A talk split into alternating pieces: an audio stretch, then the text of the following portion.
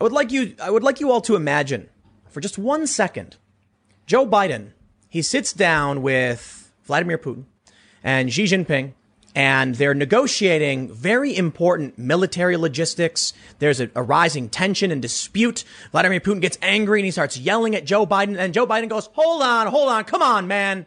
Can we get the moderator to change the rules here? This is not fair. Vladimir Putin won't stop. Will you shut up, man? And then the moderators walk in and say, Vladimir, we're changing the rules because you're, you're talking over Joe Biden. And then, you know, Xi Jinping is outraged. He's like, I demand a rule change too. And then they're like, they're going to change the rules. And now Joe Biden's, you know, shaking hands with the moderator of international disputes. That's never going to happen. It's never, never going to happen. Yet still, because people think that the debate with Donald Trump and Joe Biden was a S show, as Dana Bash called it, the, the commission on the debates is actually changing the rules.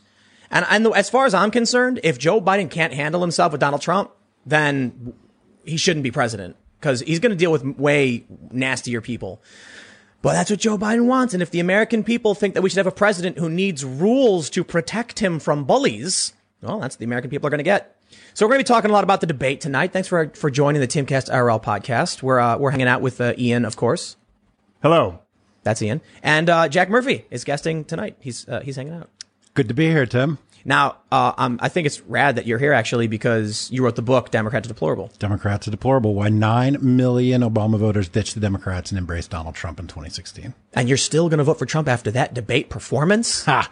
Well, you know, it was a mixed bag, but yes, of course, man. Yeah, there's a lot we to talk about. I think Trump's going to get some criticism, but I think the media is playing stupid, dirty games once again. And of course, you know, we're hanging out with Lydia. She's here. She has a microphone now. I do. Look at this nonsense. Ooh. Yeah, I can make so now- noise. yes. Now she can make noise. We can hear it. Yes. So if you haven't already, smash the like button, subscribe. We do the show Monday through Friday live at 8 p.m. And uh, let's just we'll, let's just we'll, we'll lead with this first story because this is like the this is the craziest thing. Let me check this out. From the Daily Mail, they say debate commission promises rule change to make next showdown orderly after dumpster fire clash, which Biden admits was a national embarrassment, but unrepentant Trump says it was fun. I think that's all you need to know right there. But there's a few more bullet points. They say the Commission on Presidential Debates has vowed to change the format of the next candidate clash. Last night's debate made clear that additional structure should be added to ensure a more orderly discussion on the issues, the commission said. The verdict came down after changes called for in uh, called for in wake of Caddick Night. Joe Biden called it a national embarrassment. The morning after the debate, Trump called the event fun, claiming he actually was debating Biden and Fox News moderator and Fox News moderator Chris Wallace. Two on one was not surprising but fun, Trump tweeted. Radical left is dumping Sleepy Joe, zero Democrat enthusiasm, weak leadership. A general consensus was reached. The debate was a dumpster fire. Most claim neither candidate came out on the, uh, the other side looking good. I'll tell you this. The, the point I was making, like when we opened the show, for those that may have missed the, the, the context there, it, Donald Trump's having a good time just talking over everyone and dominating everything. He's loving it. That's his environment. Joe Biden needs help. Like, how is he, how is he going to negotiate anything for us? Or, I don't know. What? he's a terrible negotiator. He's got a low diplomacy skill. Is that, where's that come from? Biden, Yeah. and just listening to him, he's he's he's, he's old. He's he's he's dry. He's tired. Yeah, and he's and he's just you know, a lot of people were saying, I don't know if you guys saw that point where Biden said, "Would you shut up, man?" You know that point? Yeah. A lot of people like cheering for that, but I'm like that wasn't a like, you know, Donald Trump when he's doing the WWE style thing and he's like, you know, hooting at the crowd and flexing. He's high energy when he's shutting people down. Excuse me, excuse me. No, no. Joe Biden goes, ah, "Would you shut up, man?" Hmm. That was defeated. Yeah, one thing was for sure that Trump energy, he overwhelmed the stage, the television, the broadcast, America. His energy was 10x everybody last night. And that's been something that he's been pushing all along, right? High energy, aggressive, in your face, creating drama, making things interesting. You know, that's Yep. why, that's why it's Sleepy Joe and Trump is the man at this point. Yeah, Trump uh he's spry. He's Dude, has he not? Okay, so you remember when Obama went and came into office, no grays, looking young. Eight years later, he looks like yeah. an, like an old man. He looks like like a, like some energy vampire latched onto him and drained him. He's like, "Ah!" Right, but has Trump degraded in any way physically over four years? In fact, it seems to me like his gotten energy bigger. pick, picking up. More. Yeah. he's gotten bigger and like, and his hair is growing larger. Oh no. Yeah. Oh yeah, no. I think I think Trump's calmed down in a certain respect, but he's actually like last night was probably the most riled up I've seen him. Like he was just going off. Yeah, he was debating Chris Wallace and Joe Biden at the same time. Yeah, and it was clearly a strategy, right? Like they didn't he didn't ease into that. Like Trump didn't ease into his aggression. Did you notice he didn't open with the typical opening? Usually the they ask you a question, Yeah. and then you say, "Th- "Thank you everybody for Right. having me here. Thanks to everybody at the university. Thanks to the ushers and my wife and blah blah blah." And then they take like ninety seconds saying thank you to everybody, and Yeah, then they get into the question. Trump just started off attacking, just came out swinging, didn't even say thank you. Joe Biden tried. He did. He was like. I just want to thank you. It was funny when he walked down, he looks at Trump and he's like, you know, whatever, like, ah, I'm Joe Biden, whatever. I don't know. Yeah, Joe Biden, it seems like he didn't know if he was going to play it WWE style, like, you know, like smack talking in the ring, or if he was going to try and have a, a traditional establishment debate. But then Joe Biden just jumped in into the muck with, with Trump. And you know, the, the, the main issue I see is you can't win that fight. Definitely not. And What- so- what's the phrase? Like, don't fight with the pigs; they'll drag you into the mud. And, or Enjoys yeah, you lie like with dogs, you get fleas. Yeah. So so so Donald Trump, we that's like, you know, man, they don't know how to deal with this guy. Donald Trump comes out. He he's in the WWE Hall of Fame, isn't he? I'm I pretty. mean, he's been a big part of it. He's made Yeah. guest appearances. They sure love him, and they love him in the MMA world too. So he knows Yeah. about this showmanship. Yep. Yeah. That well, I mean, for for like uh, wrestling entertainment, it really is about putting on that big spectacle and catching the attention of the crowd. I think we have all we, we have all the polls saying that Joe Biden won. You know, like nine nine out of ten or whatever polls, some ridiculous number. There's that one Telemundo poll saying uh, Spanish speakers think Trump won 60, 66 to 33. That's crazy. And there were a few other polls, like uh, C-SPAN did a non-scientific Twitter poll, and people are like propping that up. I think Trump won. Um, and I know it's probably, I'll tell you this. It's, it's, it's probably, I don't know if cliche is the right word. Oh, of course, Tim's going to say Trump won because, you know, they're going to be like, the, the, the, the maggots will just say Trump won no matter what. It's like, dude, I got a lot to say about how Trump screwed up in a lot of ways. But that's why I opened with imagine Joe Biden trying to have a conversation with Vladimir Putin. No one's going to be there to hold him up. So we can complain that we didn't get any substance. I think that's partially true. I think Donald Trump did have a bunch of really important issues he talked about. When he went into mail-in voting, Joe Biden just sat there for like two minutes, just not saying a word. And then he goes, there's no evidence for that.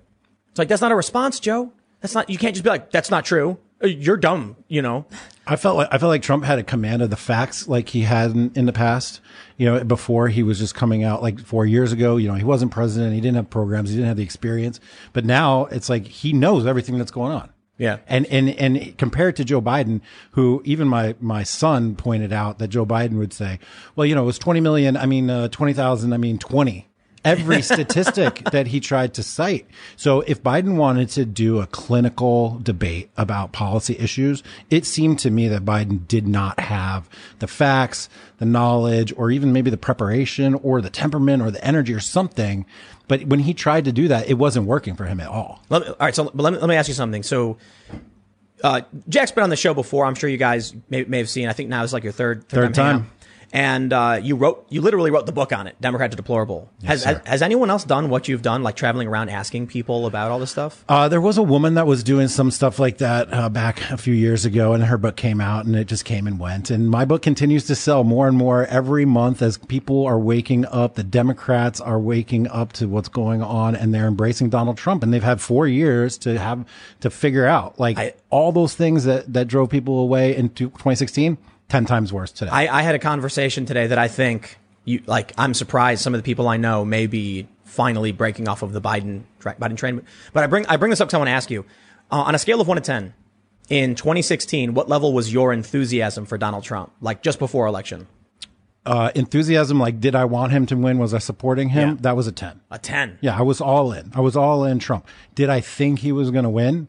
No. And even in my book, I sat, I, I re- reflected about election night, sitting down with my girlfriend, Red Hen, on Twitter, and just being like, "It's been a fun ride, babe, but I, I just don't, think, I just don't think it's going to happen." Going back to Hillary. Yep. And then when Wisconsin came in, and then I mean, man, then then we just went bonkers. Man, that was such a fun night. Yeah. It was like it was, it was like Christmas and New Year's at the same time, and like Yeah. all the holidays holidays rolled into one. Yeah. And I, I'm I'm not saying that as someone who voted for Trump. I'm saying it as somebody who was watching just like all these uh, establishment elitist pricks who are so smug and sure of themselves. It's like, dude, I didn't vote for Trump, man. I didn't vote for Hillary. I'm just sitting back, minding my own business, trying to have a slice of pizza and a beer.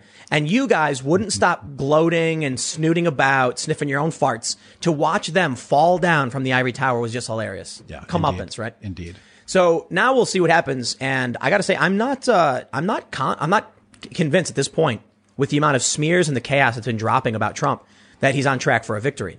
But, but the reason I ask you this question is if you were at a, a, a 10 out of 10 in, in 2016, as of right now, with everything that's happened, where are you at for Trump? Well, I'm a 10 out of 10 times 10 at this point in terms of support. Yeah. Right. Like I see him as the only way out of this existential crisis that we're in. Critical race theory, the woke walkers, the whole thing. Woke walkers. it. That's awesome. woke That's walkers. great. Yeah. That's a good one. That usually gets a good reaction. That's awesome. the woke walkers. And so, you know, my support for him is, is, is as high as it could be at this point. Now, I go back and forth on whether or not I think he's actually going to win. I, I feel like it's been building momentum. I really do. I don't think the debate helped sort of grow more enthusiasm, you know, or optimism on my part, but I, I have been feeling really good. And I don't really, I look at the polls, I disregard them, and it's just sort of a, a vibe. But, you know, who knows at this point? I would say that I probably went down a little bit in terms of, After the debate. yeah, definitely. Yeah. Even though he won. even though he won. The it's not it's not to a point where I'm like, oh geez, I better not vote or I better vote for Biden. Oh, I'm definitely going to vote. I'm definitely going to vote for Trump. But I was just like, there were you, you would think that when he was asked again about disavowing white supremacy, and I understand he's done it a billion times, but that was his moment to calmly and rationally just be like, yes, next question. And then he could have pointed to Joe Biden and said, now will you disavow Antifa and the far left? And Joe wouldn't have done it. And that would have been a grand slam for Trump. And he missed the cue. Yeah, the question he was given though, like I think tripped him up. Right. Do you disavow white supremacy and militias? Exactly. Right? So like there's a lot of people in militias, there's a lot of people who aren't white supremacists who are in militias, and there's a lot of people like that that support Trump. I can see in his brain maybe where he didn't want to just come out and say yes to that question, but he should have, like he does all the time. Well, no, I th- answer whatever question he wants. And he had a moment there and he he did miss it. So I, I so the, the, the way I phrased it earlier was like, I was probably at a six out of 10 and I'm like a 5.7. Hmm. Like it went down a little bit because I'm just like, When but he- Biden can't win. When man. he said the Proud Boys should stand back and stand by, I think hmm. that was his ego. That he didn't want to capitulate to the to the moderator and just say stand down because they're like say stand down, say stand down, and No, he just no. wouldn't do it because his ego. I think he misspoke. Yeah. Maybe No, I, I really do. I think he, he- like this. Listen, this is not a defense of Trump. If Trump just stopped for two seconds, and you know, so Chris Wallace is like, "Will you disavow white supremacists and the right wing militias?" Sure. It's like he he jumped in before Chris Wallace. If Trump just stopped for a second, let Chris Wallace say the question, then Trump could have calmly replied. Instead, it was just people were yelling and it was chaos, and it's and it's it's partly because. No, actually, I, I want to stop and preface this because you pointed out Biden's the one who broke the decorum yeah, like first. two minutes, three minutes in, Biden's Biden the one who- violated the rules. And so then it just Yeah, goes and off Chris the rails. Wallace should have said, "Stop! You do not interrupt. You do that again, you're losing your time." And he said nothing. and Bi- so then Trump was like, "Oh, rules are off." Yeah. Well, well, Trump was waiting for it too. So, but but if Trump just slowed down and said, it- it's really really simple. If you ask me, you know, will you disavow white supremacy and right wing militias? I would say, I disavow all white supremacist organizations. In fact, Donald Trump announced that the Klan are going to be designated domestic terrorists. Yeah. So he's like, we we just announced we're we're, we're designating people domestic terrorists. Is that not good enough? I think I think we've done pretty well there. Now, as for any right wing militia that is looking to start violence, don't do it. These people need to stop. By all means, you, you're free to speak your mind and you're free to be in your militia and you have all of your rights, but we need the violence to stop. Now, Trump did say, I want peace. Yep. I'm not trying to make it seem like I'm, you know, I'm trying to say like Trump is a failure or anything like that. Like, oh, how dare he? I'm saying he missed a cue on that one. Mm-hmm. It was a great opportunity. Yeah, and you pointed this out earlier when we were talking, where like Chris Chris Wallace asked that question of him four years ago. Yeah, Mike when you pointed that, I think. Yeah, and well, and and you were like, you know, he had the same chance then. He disavowed hundred percent right then. He disavowed, you know, the KKK, disavowed, you know, Duke, disavowed everybody. Maybe he's just getting tired of it. I'm tired of it. We're all tired of it. It's a stupid question. And, and, and his first response was sure. And they're acting like he didn't say that. He gave an affirmative but weak response. Yeah. And the media all of a sudden, every story, like, oh no, Trump won't disavow. And then this morning they asked him again, he's like, oh yeah, yeah, yeah, they should, they should stand down, let law enforcement get in Well, there. let's think about this. The media is going to say whatever they're going to say, no matter what Trump says, mm-hmm. right? Yep. So, does it make sense for him to just sort of answer the question however he wants, rather than, you know, sort of give in to the demand of the of the moderator in And that that's, that's, that's, that's a good point. And, and you know what? A lot of people have been saying like Chris Wallace couldn't handle it. We need Joe Rogan. And Joe Rogan said no. And he was like, get the MMA broadcaster guy. And then he was like, no way. Nobody wants to touch it because it was just like a hot pile of, you know, trash. But, uh, I'd, I'd, I'd love to, I'd love to moderate. You know why? Because I just wouldn't do it. Right. I'd be like, 15 minutes on the clock. The subject is COVID. Ding. Have at it, boys. I'll be in the other room. 15 minutes, I'll come back in and I'll hit the buzzer again and we'll switch topics. You know what's going to be funny is when if they do try doing the the the mic cutting. Yeah, they're gonna cut his mic. So they're going to cut the mic, but Trump's going to be so loud that like you're going to hear him come Yeah. through on He's the other mic. Yeah, you other are. mic. Yep. It's going to be Then amazing. they're going to want to put them in glass cages. Well, what they're going to need to do is put them in separate locations with somebody on a video mixer and just be able to cut the feed entirely, oh, right? I, I yeah. think this is insane that anyone would accept Joe Biden requiring a handicap to have a, a, a, a, a debate on issues. Listen, it's, it's, it's sales 101, man. If people don't know about your product, they can't buy it. If Donald Trump is the one who's saying words, we can look at all the debate polls where they're like, well, actually, Joe Biden was the one who really came out with substance. Yeah, no, that that's not how it works. I used to work for nonprofits. I used to do fundraising. And I'll tell you this. You know what got people to give me their money? It wasn't me saying, let me cite this statistic. Now, in 2017, we actually cut down 4.3 tons of carbon. No, it was, it was me triggering their emotions. ah, yes. That's it. And one of the most important things in sales is always having a response to soothe their worries.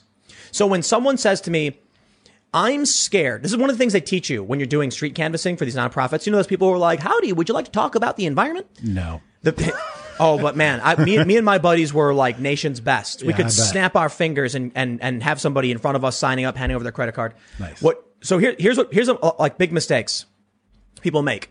If someone asks you a question, say, like, I'm nervous about voting for Donald Trump. Do not give them 800 reasons. You give them one simple one.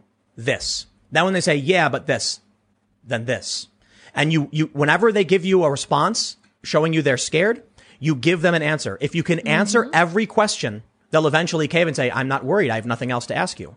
But one, so that's that's one of the important things I'm bringing about Trump, uh, specifically in reference to not that he was being asked a bunch of questions in, in succession by somebody who was questioning him. It was that he never shut up.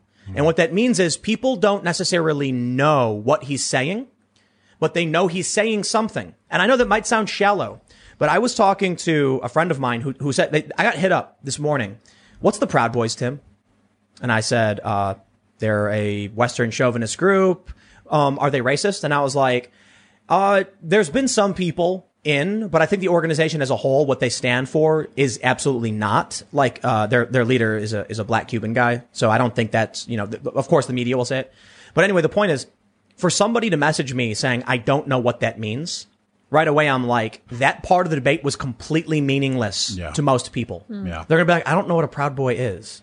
What is that? Is like is like is like is like an LB, LGBT thing or something? no, for real. Because that was like one of the jokes the left was doing. Yeah. Like claiming, you know, that like the Proud Boys and they made like a, a rainbow website or whatever. So I think As if that's a bad thing. Right. right, uh, th- they thought the Proud Boys would be offended by it. Right. And I'm Oh, like, thought it was great. I don't think you know anything about these guys. Yeah. You know, so there, there was a video that was going around. Just made me think of old Gavin McInnes clips. yeah, I know.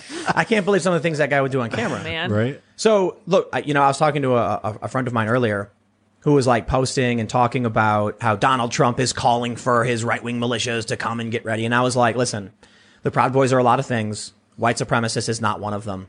You can criticize them for a lot, but they're not white supremacists. That's like, that's ridiculous. It does come from Gavin's uh, inception, I think. I, did you see the Vic Berger, uh, Rogan, Gavin McInnes clip that you did today? I think came out this morning. What is it? And it was uh, Rogan said, you know, Gavin McInnes is mostly fun, fun guy.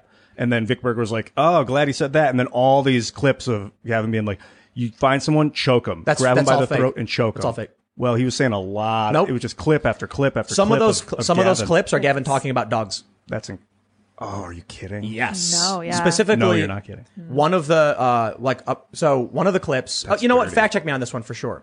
But but apparently, because I didn't, I, I don't watch Gavin's show. When he was talking about choking uh, a bee, he was literally talking about pulling a choke chain on a dog that was disobeying you. Okay. So, look, dude, there are a lot of people that will take everything out of context, manipulate, cut it, and they just run with it, and it works. It works. So that's a good point. Sorry, that's a good point though. They take everything out of context. They run a clip. They they're going to say whatever they want. So one of the things that people voted, one of the reasons people vote for Trump is because they wanted him to be a fighter. They wanted him to attack the establishment. They want him to attack the media. So what we witnessed was Trump's manifestation of that energy, right? He was just doing it. Whether what he said was precise or had the right answer, the energy was there, right? He was fighting Biden. He was fighting the moderator and he was taking control, which is what every single Trump voter wanted when they pulled that, you know, in the election booth for Trump was for him to go in, take on these guys, the twin pillars of the Democrat, well, actually the political establishment in general and the media and attack them. But but the, the the question I have is there's a lot of people who didn't vote in 2016 who now are probably going to vote because they're being activated by all this all the smear pieces on all the all, you know all the media being like eh, it's the end of the world you have to go vote you know and all this stuff. Are they being activated by that? Or are they being activated by waking up one day and finding out that their third graders are being taught to hate their whiteness and being forced into struggle sessions? I don't think they know that. I don't, I, I think Oh, dude. Maybe it's just because of the business I'm in and the things that I write about, but I'm being contacted by parents all over the country. Yeah, maybe. Who are saying that they are appalled at what's happening in their schools with critical race theory. yeah, but are Dude, they, that's activating people. but are they going to like Trump couldn't even answer what critical race theory Yeah, was. I tweeted about that. It was clear that no, none of the three guys on the stage knew really what hmm. critical race theory was. Yep. Just And the way they talked about it. and and Chris Wallace, you know what? This was the most in- infuriating thing to me. The dude didn't even bother Google searching what it was before he presented it to two presidential candidates. Right. He's the one who picked these things. Talk about inept. Chris Wallace should be not never look, man. He's a nice guy. Boomer. He's a nice guy. Get him out of there. Get him out. Because he could have at least done a simple, he could have gone on Wikipedia and been like, here's critical race theory. Instead, what he just got, parroted up garbage talking points he got from like some clickbait activist blog. He didn't even call it critical race theory, did he? I No, thought They called it racial sensitivity. that means he training. didn't even know what Trump's policy was. Yeah, he had no idea. That what was he was talking about. pathetic. Talk about pathetic. So Trump clearly was he was pattering when he was like, "Oh, it's bad, it's racist or whatever." It's you know Trump should have had a better answer for for what it was. But you know what? He did ban it, and like that's good. But let me tell you something.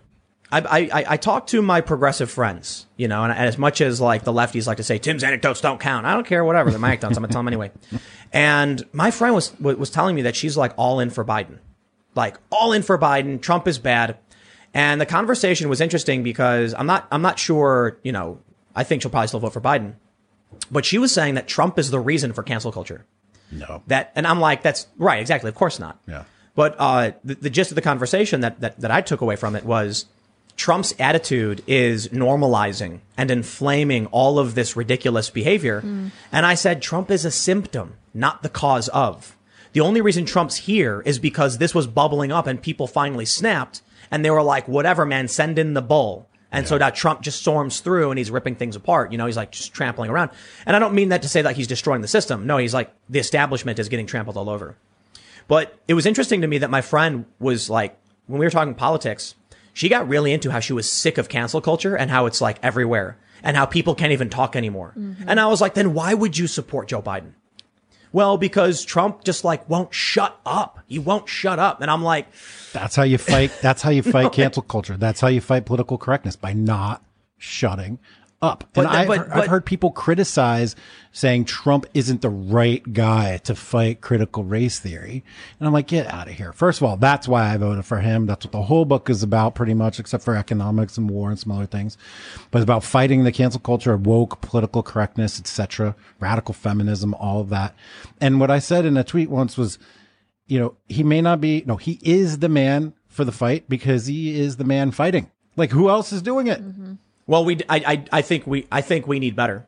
I'm not saying Trump is like bad at the fight. I'm saying there will come someone after Trump Yes. who will be faster, stronger, better. And right now, Trump is the avatar of that energy. Yeah. Like all of that, all of that anger over unjust systems, the escalation of leftist identitarianism, the, the, the, the, the crony trade policies, it formed this energy and it incarnated itself in, in Donald Trump. And so he's just like this. It's almost like you're, you're, uh, you, I don't know if you get the reference. You get, do you watch Dragon Ball Z? Do you know No. anything about it? The very famous Goku, like he summons all of the energy from people all over the earth and then he throws it at the bad guy and crushes him. That's Trump. Trump is that energy being like just thrown at the establishment. So I do think there will come a time, whether, no matter what happens in, in this election, where there will be a very Trumpian, moderate, right leaning conservative type, but who is faster, smoother, you know, more, much more charismatic because this, this personality is probably going to bubble up. There's going to be like a pop, th- th- there's going to be, there's, there's, there's a, you know, 65 million people. One of them is going to start talking and then people are going to be like, check this person out. That's our leader. That's the person who's going to step up after Trump. So I, I think, like, like, like I'm not saying, you know, Trump, uh, is bad. I think there will be better though, you know. Let's hope. Otherwise, what, what, what do we get? You know, what, so, so, so I'll, I'll tell you this. In the conversation now with my friend, totally off the subject of cancel culture stuff. I just, you know, she said to me, I'm worried there, there's way too many social issues that we're facing trouble with if Trump wins again. And my first response was like, you know, actually, I think it's the other way around. I think, you know, Trump, uh, if he wins, we're going to get a lot of the same, you know, the way America's been.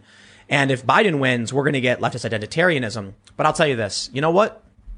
If you want to come and tell me that you're concerned about your comforts here in the United States and you voted for Barack Obama twice, this is your penance. Donald Trump has signed three historic peace agreements. These, this is incredible. I mean, all three of these agreements recognize Israel as a country. The United Arab Emirates and Bahrain, two Arabic nations, recognizing and normalizing relations. Amazing. Trump got nominated for two peace prizes over that. Then he's got, uh, or I think technically one for those. Then he's got Kosovo, Serbia, which did include them recognizing Israel as well, but also normalizes relations. Peace, Nobel Peace Prize nomination. Then he gets the third nomination over uh, the Trump doctrine of you know pulling our troops out of the Middle East and, and peace. So here we finally have, after how many years? Twenty years, a president who's like, I don't care, I'm pulling the troops out. This was a mistake. Is it perfect? No. But my, my, my point to my friend was very simple. Over the past 20 years, how many civilians have been killed in these foreign conflicts that we should have never been involved in? How much money wasted and how many Americans' live, lives lost? And when Obama came around, you know what? I voted for him too. I voted for him. I'm like, here we go. Hey, the war was a problem. What does Obama do? He increased our footprint. Him and Biden expanded our presence in North Africa and the Middle East, making everything work worse and not work worse. and now Libya, following the air raids and our involvement, is brought back slavery. And that was the Obama administration. And so I'll tell you this.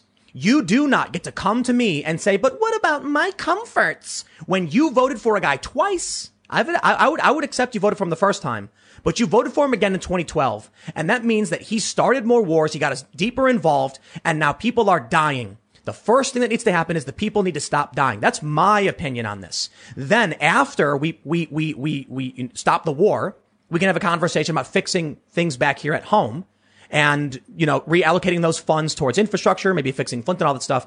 But the point I'm trying to make is right now, the president we have who's going to end this endless war and garbage conflict and bring about peace is Donald Trump. And if that means he's the person I have to vote for to get that, to get that point, and it means you might have social issue troubles, well, maybe you shouldn't have voted for, for Barack Obama because you can't just kick the can down the road, take all of the good, sweet things he whispered into your ears while he bombed kids and civilians in foreign countries. And then finally, when I say I'm putting an end to what you voted for, you go, but what about me? well, what about the kids that Obama blew up?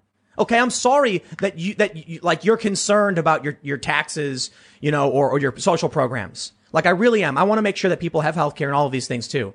But if you're going to come to me and be like, here's a kid who's scarred permanently because of like white phosphorus and drone strikes and Hellfire missiles, and here's you, you know, complaining that your health care is higher in cost this, this, this month around. Yeah, but that's from Obamacare, first of all. And, sec- and second of all, how many of these, how many of these perceived social ills are real? right?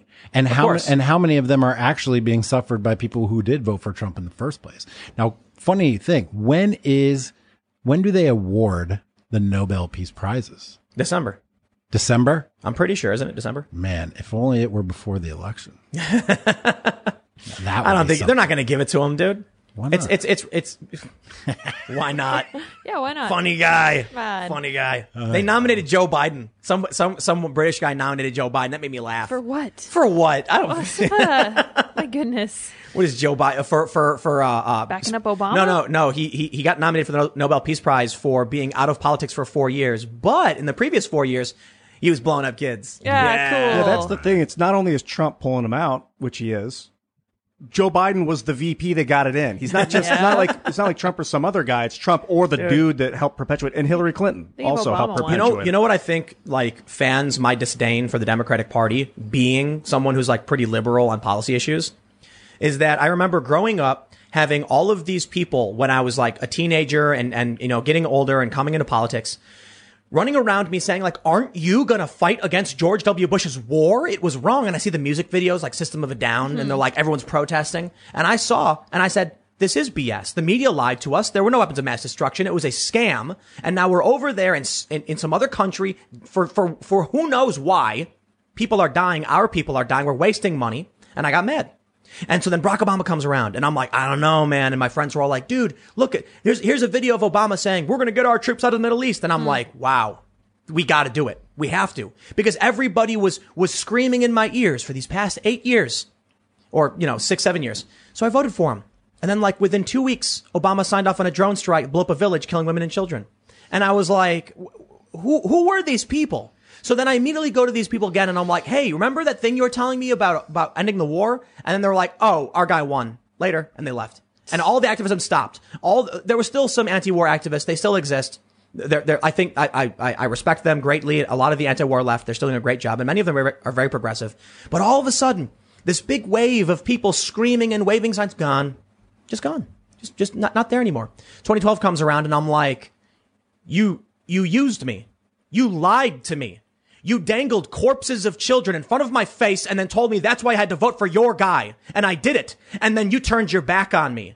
I cannot stand these people. And now we're sitting here looking at it again. And Donald Trump is pulling the troops out. He's trying to, and this, both Democrats and Republicans are trying to stop him. And he's got these historic peace agreements. And I'm like, there, finally. And, I, and then I get more progressives being like, but what about my social issues? Okay, I'll tell you what. I'm gonna, uh, how about you come with me? I will literally fly you to Yemen and we'll go to the cafe that was blown up by Barack Obama. And after you look at it and talk to the families about their families dying, then we'll come back and figure out what's more important to you. It, it was it was me being brought up by con artists who were trying to manipulate a young voter into supporting their guy, and they wanted war, and they cared they cared for nothing but more war, more incursion, more BS. I will And they got say, if Obama lost in 2008, it would have been John McCain. I think You're right. and he would have got right. us into Iran. He would have been way worse. so true. Obama was the least bad in that situation, as horrible as he was. you are turned out to complete. You are completely No. correct. Oh yeah, yeah, You are completely correct. McCain was was was way worse. Oh, yeah. and psychotic. and, And tha- the- and and- that's why this MAGA movement is different. It's Exactly. different It's than different. the Democrats. It's different than the GOP because that was one of the main things that people were talking about. And if you remember at the time of the election last time, it was Syria, right? Syria was mm-hmm. the big Yep. thing. And the dividing line, and this is a whole chapter in my book, Democrat to Deplorable on Amazon, go get it, is was when Hillary Clinton was like, there's going to be a no fly zone. We're going to bomb these people, blah, blah, blah. And Trump was like, no, no That's more going to be war World War Three. It's going to be war with Russia. no more war. And then they, and that's where, that's where the Russia things come I, I do want to clarify too, though, Ian, because you're correct. Mitt Romney and McCain were bad. McCain would have been the worst. My issue is with the activists who told me I was standing side by side with them to end the war, and as soon as they won, they laughed and walked away. You know, I had a dream earlier today uh, uh, that I was talking to Jimmy Kimmel, and he was doing a show, What a and he was telling everyone Trump is bad. It's we. He has to change this. He has to change this. And I said, no, I have to change it. We have to change it. It's up to me. And then it was like a pause, and he said, I have to change it. And then everyone in the room started saying, I have to change it. And then the Jimmy's show that he was doing stopped. It stopped because the whole yelling at Trump thing wasn't selling anymore. He no longer had a show. So he just sat down. He was like, I've got to be the one. And I said, I'm sorry that taking responsibility isn't doesn't sell your product. And he said hmm. it's okay. That moment of taking responsibility will go viral and then publicize the rest of my work going forward. Interesting. a dream, about Jimmy Kimmel. Yeah. that would that would never happen because Kimmel would just start laughing and he'd be like, "But Trump is bad." I Yeah, like watched his dream. I watched his Dude. appeal last night. It was disgusting. the, the, the, the, the garbage word vomit coming out of the mouths of all of the late night comedians where they might as well just be all saying rabble, rabble, rabble. It's the same recycled garbage. They're not talking anything of substance. They're not saying anything that matters. It is just like, hey, I'm just like you. I don't like Trump. Hey, we don't like Trump either. Woo, we got no reason to not like Trump. Mm-hmm. And then they say things like, did you see Donald Trump wouldn't disavow white supremacy? Any, any honest person who watched that did not walk away with that. It's it's what they're hoping for is low information voters and low information culture war belligerents to be like, well, there's something to be mad about, I guess. I, I thought it was interesting how you said it wasn't so much about what was said, but how. I think you guys were alluding to how they were communicating. That Trump Right. was just because I wonder if the Telemundo stuff, a lot of them maybe weren't English speakers. That's and they a just good were catching point. the vibe. Interesting. That's a really That's good possible, but one, they definitely put oh, subtitles, sure, and yeah. two, Right. They speak English in America. Let's let's not be like that. And three, this is great. Can we talk about the, the Telemundo thing and the course, Latino workers sure, now? yeah. Man, talk about whatever you want. So my background, actually, I went to Georgetown School of Foreign Service, and I have a master's degree from the School of Foreign Service with a focus on Latin America. So I have traveled all over Latin America. I've studied Latin American politics, economics, speak Spanish, the whole thing. And when I hear all these people talking about demographics is destiny, and we're having all these Latinos come into America, and they're all going to be progressive left commies, like. Do, do these people know? way. they don't know anything about history. They don't know anything about culture. They don't know anything about Latin American culture. Right now, we are facing a war of masculinity versus wokeism, basically, is what it boils down to. And that's why Trump is such a great avatar for this. There are no, I mean, there are others, but the Latin American culture is masculine mm-hmm. heavy. Yeah. Machismo, leadership, like taking care of your family, having a relationship with God and, and Christianity and like order. And like, this is, this is the culture of Latin America. These are, this is what people bringing into the United States. The fact that they ended up in some sanctuary city like in Montgomery County or whatever doesn't mean that they're automatically going to want to be socialists. Hell, half of them are trying to get away from the socialists in Latin America in the first place. And we have seen numerous polls showing Trump doing increasingly Yes. uh, well among Latino and Hispanic voters. One other thing. Who in the hell thinks that these Latin American voters think of themselves as being Hispanic? By the way, dude, a lot of them consider themselves to be white. Really? Right? That's correct. Yeah. Yeah. Where are they from? They're from Spain and Right, right, Portugal, right, They're European and of European descendant. And when people come from uh, Spain and Portugal and they live in, in Latin America and South America, they stay connected to that European heritage because it provides a caste system in South America, which puts them at the top, right? So they're very well connected to their European heritage. And when they come to the United States, they don't see themselves as being you know, uh, an indigenous person that just came across some border. No, they're still European descendant and European history. I think this whole notion that like all Latinos are just going to be blue voters no matter what is misguided, misfounded. And maybe, maybe this uh, response to the debate uh, is a piece of evidence showing that to be true. I don't. I, I don't know if uh, how, how true this is, but my understanding is that the black community is actually much more conservative than they vote. Right. Yeah. So they they vote overwhelming, overwhelmingly demographic, but they're very much you know Christian. You know, I, I I can't remember. I was reading the Wall Street Journal, I think, and it was talking about Reverend. You know, uh, Jesse Jackson. He's a Reverend, right? Yeah. And Al Sharpton. And they were saying that the, the the key for Democrats into the black vote is through the church. I found that really interesting, and and, and similar among uh, the, the Hispanic community and, and Latinos, because many of them are re- religious. That they would vote against their uh, you know their value system, their faith. Right. Doesn't make any sense. I think a lot of that demographics is destiny stuff is uh, hopeful thinking, wishful thinking for the Democrats. And we saw clear as day, Trump did better than all the you know most recent Republican candidates with the minority voters. and I do and I do believe that that trend is going to continue. I mean, they've been really hammering it. I mean, Candace and Blexit and all that stuff. They've been really hammering and this 500 billion dollar package Yeah. and like they're trying. Trump's I mean, Trump's platinum plan. Yeah. Brand the Klan and Antifa as domestic terrorists. Yeah. And 500 billion in investment. So there's a, a, a an NBC data thing called like it's called Swing the Election, and they they give you sliders that allow you to adjust uh, support. Oh, okay. I thought this was their motto. No, no, no. yeah, something like that. swing. I wouldn't be surprised. No, no, no. It's they they took the voter data from 2016. They updated it for demographic changes like people becoming 18 and stuff. It shows that if everything stays the same as it was in 2016, Joe Biden wins. If Donald Trump, if nothing else changes, but he gets 5% more of the black vote, he wins. If he gets 16% more of the of the Latino vote, he wins. However, he only needs 3% of the black vote and 5% of Latino vote to win as well. So he needs much less support among them if he gets a little bit from each, which according to the polls, he has. Got it. Yeah. So Trump has lost support among, uh, I believe in, in, in the past like six or so months we've seen in the suburbs. Trump has been trying really hard to fight back for the suburbs. We see it in his tweets. There go the suburbs. You know, Biden wants to get rid of the suburbs and then really hammering the law and order narrative. I got, I gotta say, man, I mean, if you're telling me that these, these parents are seeing this stuff in schools, are, God, are, yeah. are those suburban moms? Oh yeah, absolutely. You, you, you want to know what else is crazy? You, you know what I see? And maybe this is just me being biased. When I see Amy Coney Barrett, a suburban housewife. Heck yeah. S- Accomplished, successful, shattering the glass ceiling, but also being a mother to many kids. Seven kids. Seven kids, having faith, raising her family. That I imagine is is going to represent uh, a lot of a lot of suburban house suburban housewives probably will see themselves. I'm not saying majority. I'm not saying how many. I, I just imagine it's my assumption for right for better or for worse.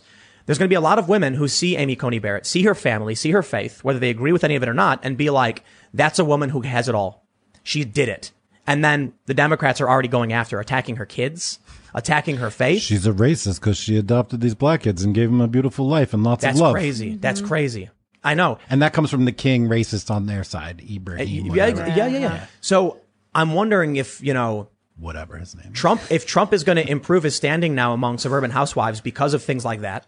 If he's if he's already according to so many polls, like Rasmussen has him up really high among Latino voters.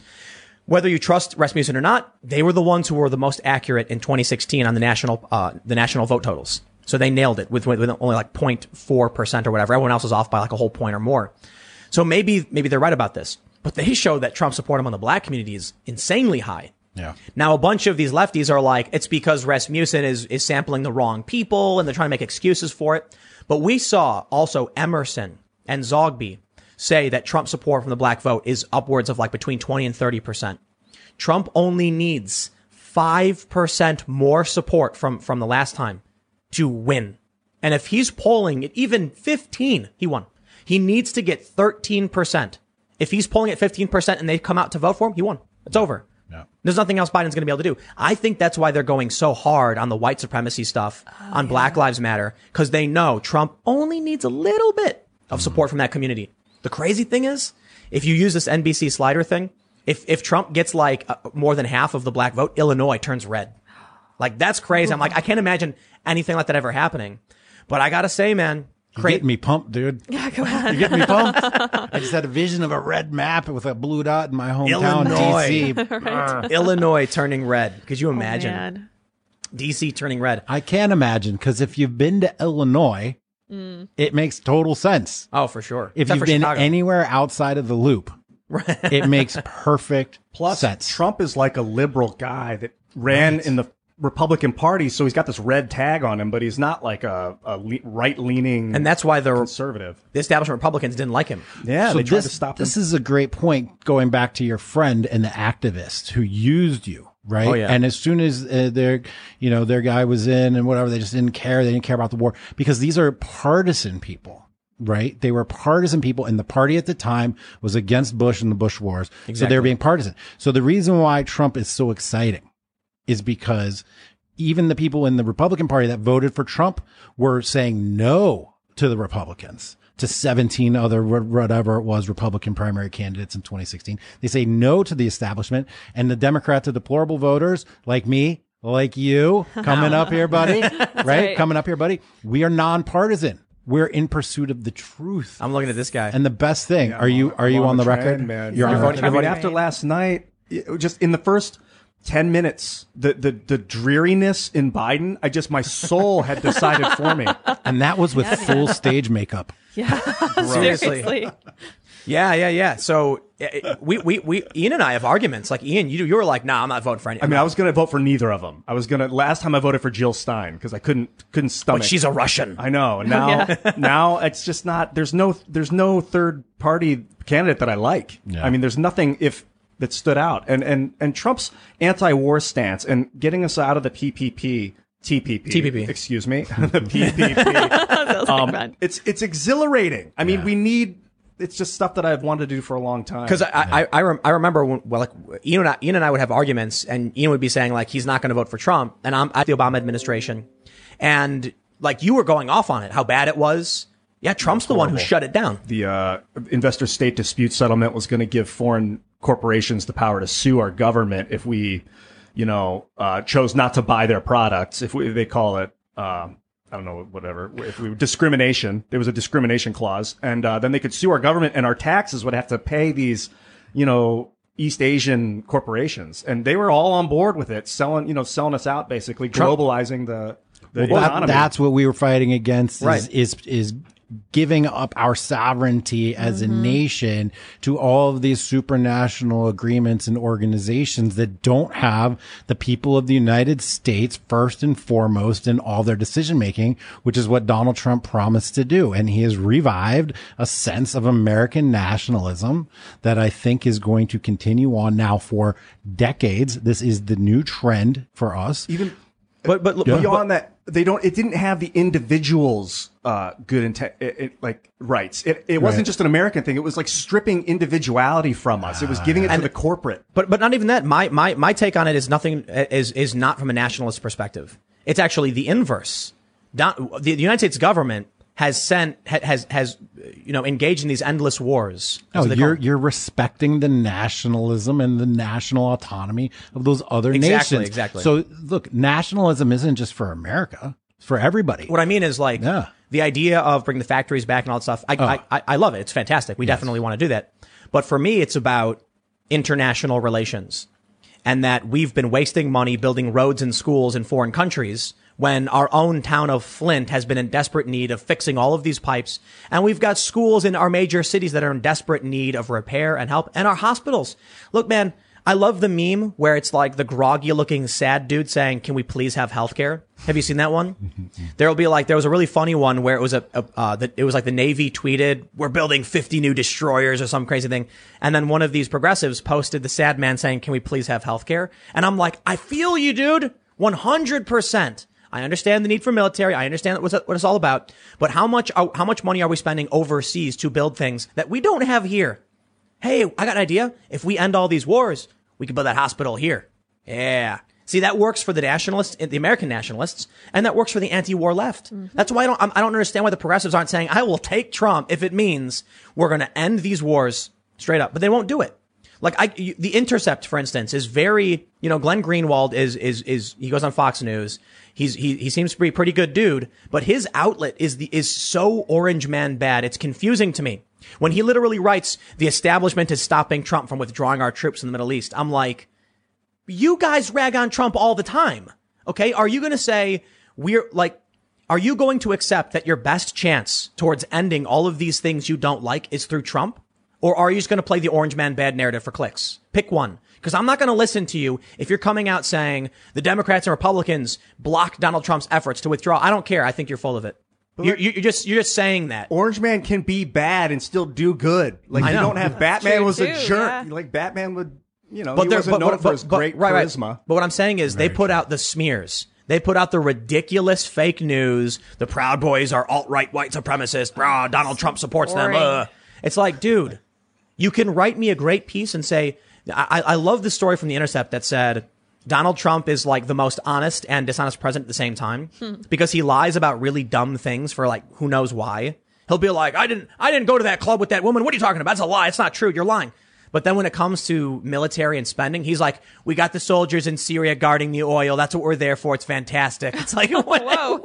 he literally said that. I'm like, okay, dude.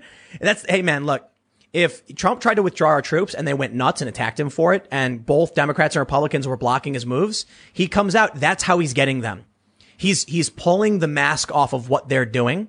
And, and that's the first step, getting the American people mad about our waste of time, money, and the lives being lost over here. I want to ask you, Jack. When what's your so you wrote the book, obviously, Democrat to Deplorable. Democrats are deplorable. And what was your transition like? Did you vote for Obama I did. w- both times? I did. And then what what what changed you? Man, it was a combination of things, but really it was like beginning to feel the pressure of this white people bad stuff. Uh, 2013, 2014, especially the Rolling Stone rape hoax. You know, for me, it was a lot of like the Title IX, this fake rape stats and radical feminism. So really, it all started for me after I got divorced and I was like trying to figure out how to date again, 2020 or 2010. And, you know, this dating market had changed a lot since I had been married for 10 years before that. So I start reading, start figuring things out, and I start pulling on this string. And I'm like, man, this radical feminism is pretty whack. I start pulling on it, pulling on it, pulling on it. I've been pulling on the very same string of radical feminism into intersectionality, into critical race theory, all the way to this very day. I'm still carrying on the very same thread. And at the core of all of this cultural dispute and everything that we're having is began with an attack on masculinity and it began with radical feminism and it has now just morphed and mutated and combined with Marxism and racism and intersectionality into what we see today. But I've been tracking this same thing for 10 years and it became very clear to me. I can remember very vividly when Clock Boy brought that Oh, fake yeah. bomb to school and he got arrested for detained for like three hours or whatever. And Obama and everybody had been telling us, you know, in this, this high alert terroristic, you know, time, if you see something, say something. There's signs all over the metro, all over the buses and the airports. If you see something, say something. Save a life. And then these par- these teachers at a school saw something that looked like a bomb. They're like, "Yo, this it's be- it's beeping and there's a timer and it looks like a bomb. We should do something." And Obama decided to come down on the side of this kid who brought this fake bomb to school, discredited and demeaned all of us who worked in education, worked in law enforcement, were trying to keep the country safe, and he did it to score woke points. And that's when mm-hmm. I realized for sure at the end that he was fake and, and full of it. And, uh, and then you start learning about American nationalism and what we've done with globalism, etc. And it all just came together and Donald Trump coming down that, that freaking escalator. escalator. Escalator, yes. And and this is what I was trying to explain to my friend. Donald Trump isn't making any of this happen. Donald Trump ex- like is the result of all of it happening. And then people all sending their energy to the angry bull who slammed headfirst into the doors of the ivory That's tower. a good one. He's surfing the wave. He didn't create the wave. Right. Yeah. Well, I, I view it like Trump is he's a bull with big old golden horns, massive ones. Golden what? Horns. Thorns. I didn't know. I didn't know which way you're going with that. Oh. No, he's just he's stomping around going. And then the, the townspeople were sick of the people in the tower d- condescending and insulting and, and way. manipulating. And so they're just like, they smacked the ball in the butt and the ball went just doosh, right into the ivory tower. Trampled around and they're all going, Oh, God, there's a bull. Help us, get it out. And they scream out to Bernie Sanders and, and he's helping them. And the progressives are like, don't worry, Ivory Tower. We'll help stop the, the, the bull from damaging your, your lofty one percenter. I don't get it. I don't mm-hmm. understand why the progressives are on board with that. There's still way more damage to be done to the ivory tower. It's going to take decades. Yeah. Right. And so let me ask you guys, what do you, is there anybody who voted for Trump in 2016, realistically, who's not going to vote for him again? Maybe on the, on Small teeny- handful. doubt it, teeny yeah. tiny margins. Yep. Right. Yeah. Right. Single but, but yet digits all of the reasons Not even. that were in place that catapulted Trump to victory in 2016 are still in place, have been getting worse. Yeah. They're like more in your face And we're Right. seeing him fix them. and we're seeing him fix them. And people Yeah. people think Joe Biden will bring you back to normal. That is a, a a sad sad bit of wishful thinking. It's So- not true. So is We're not Joe going Biden's back. is Joe Biden's normal a normal that we actually want to go back to? Exactly. Is Obama's world a world we want to go back to? No. Is this Middle Eastern involvement really something that we want? Because it's like I No. I I did not like I didn't like I didn't care for Obama because I was super conservative, but now listening to all his warmongering stuff, I'm like this is insane. So I have a question for you guys. Do you guys think that there's any way that we can go back to the way things were before after Trump? Or do you, we mentioned a little bit about how more personalities like him are going to rise up? Do you think that's going to be a, I don't think trend? I don't think we'll ever go back to the way things were before. But I Is that don't, positive? but I think that's a good thing. Yeah, yeah, it's positive. I think Donald Trump is not Donald Trump is not some guardian angel descending from heaven to save all of the virtuous. Donald Trump mm-hmm. is an angry bull, and it mm-hmm. was what was available at the time for the angry townspeople. But after the ivory tower has been finally vacated by the people as they run for the hills, then the townspeople can make an educated decision and find, you know, that person who can actually go and start representing them. So this is what I said to my friend. If Joe Biden gets elected, you are kicking the bull out of the tower. He's going to lock the door. The Democrats hate Bernie. They hate Ocasio Cortez. You will never step foot in that building again once they win. Now, if Trump gets the opportunity to win and kicks them out and they're gone, the, the best they could muster right now is Biden. They're on the ropes. The establishment is about to be crushed. And all of these cronies like Rick Wilson and these never Trumpers, when they got booted from the Republican Party by Trump, ran screaming as, as political party refugees to the Democrats saying, help us, help us. We got kicked out of the tower.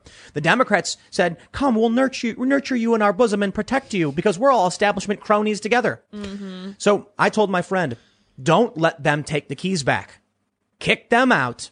And then, and then after four years of Trump, because the next four years, whether you, look, I was like, you don't like Trump, right? And you don't like Biden. So don't vote for Biden.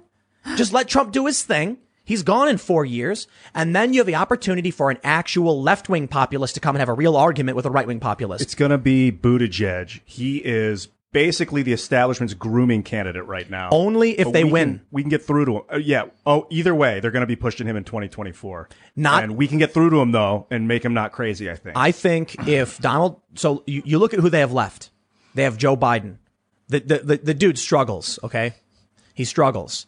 He's not going to be viable next. They couldn't do Hillary Clinton. There are no prominent Democratic figures. None. If Donald Trump wins, it's over for them. The establishment Well, will be You're talking about the military industrial complex. So this is what I was thinking earlier. I think, like you were saying, Lydia, do we go back to what it was before? Yeah, do we and it's want to? before America was the world police. I think, yeah, because I don't think having a world police, one country be the world police makes much sense anymore. It's too much pressure on the country. Um, but if America were to stop being a world police, would China just fill that gap? Yes. Well, for their own interests. That's the thing. Ex- Yeah. W- uh, Is there a way to globalize a world police so that no nation takes control? No, thank you. Yeah. No, but there's mutually assured destruction. China doesn't want to go to war with us, and we're dangerously close as it is. So I think Conventional war. They're at Right, war right, with right. us on every Yeah. front, Exactly, every exactly. angle right now. I- anyway, I, I I think that one of the contributing factors as to why we're on the precipice of war is because of world policing. Yeah, for sure. We we we Prec- put precipice of war with whom? China. No, we're already at war. Oh, with China. yeah, right, right, right, right. We're right. already at war. I We- mean, I we mean conventional, in- full hot war. That's Yeah. no, that's mm-hmm. done. We've That, got a that's not war. that's not going to happen. We are think so? currently engaged in a fourth generation warfare Yes. with China.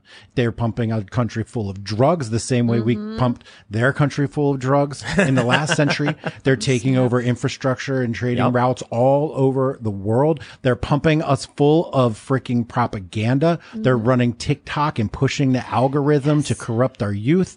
There's they're they're helping these activists, you know, Yep. these collectivist activists. They're helping on every front. We are at war, engaged, and they're actually 100% at with war China with right now. themselves because that communist party has co-opted the citizens. They are not the citizens don't want to do that stuff, but this this party, But they do, and they're, and they're in the thing is weird. military, and they and they contribute. Yeah, they control the military. That's authoritarianism. But yes, we are we are we are in fourth generational. And and I believe that them. we need to be more explicit about that. One of the reasons I voted for Trump, and it's in the book, Democrat to the Deplorable. Did I mention that? Yes. you wrote that book. I wrote a book. I wrote, wrote a book. book. So you It's wrote a selling- book. It's selling really well too.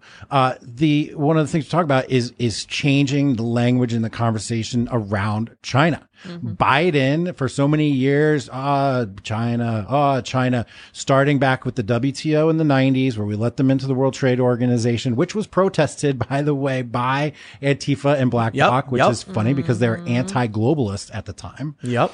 We have started since then just giving our country away to the point now where in a pandemic, we didn't have all the supplies and we had risks of drugs running out and all kinds of bad things that are happening. And so we need to actually be saying China and, and the United States. These are, is an antagonistic relationship right now. And we need to be changing the, the energy there. And I think that that has been accomplished. Wasn't that, that was the battle in, Se- battle in Seattle, I think Yeah, it was. yeah. That, that, that was the World Trade Organization protests. Leftists were shutting down streets in opposition to global trade policy. Right.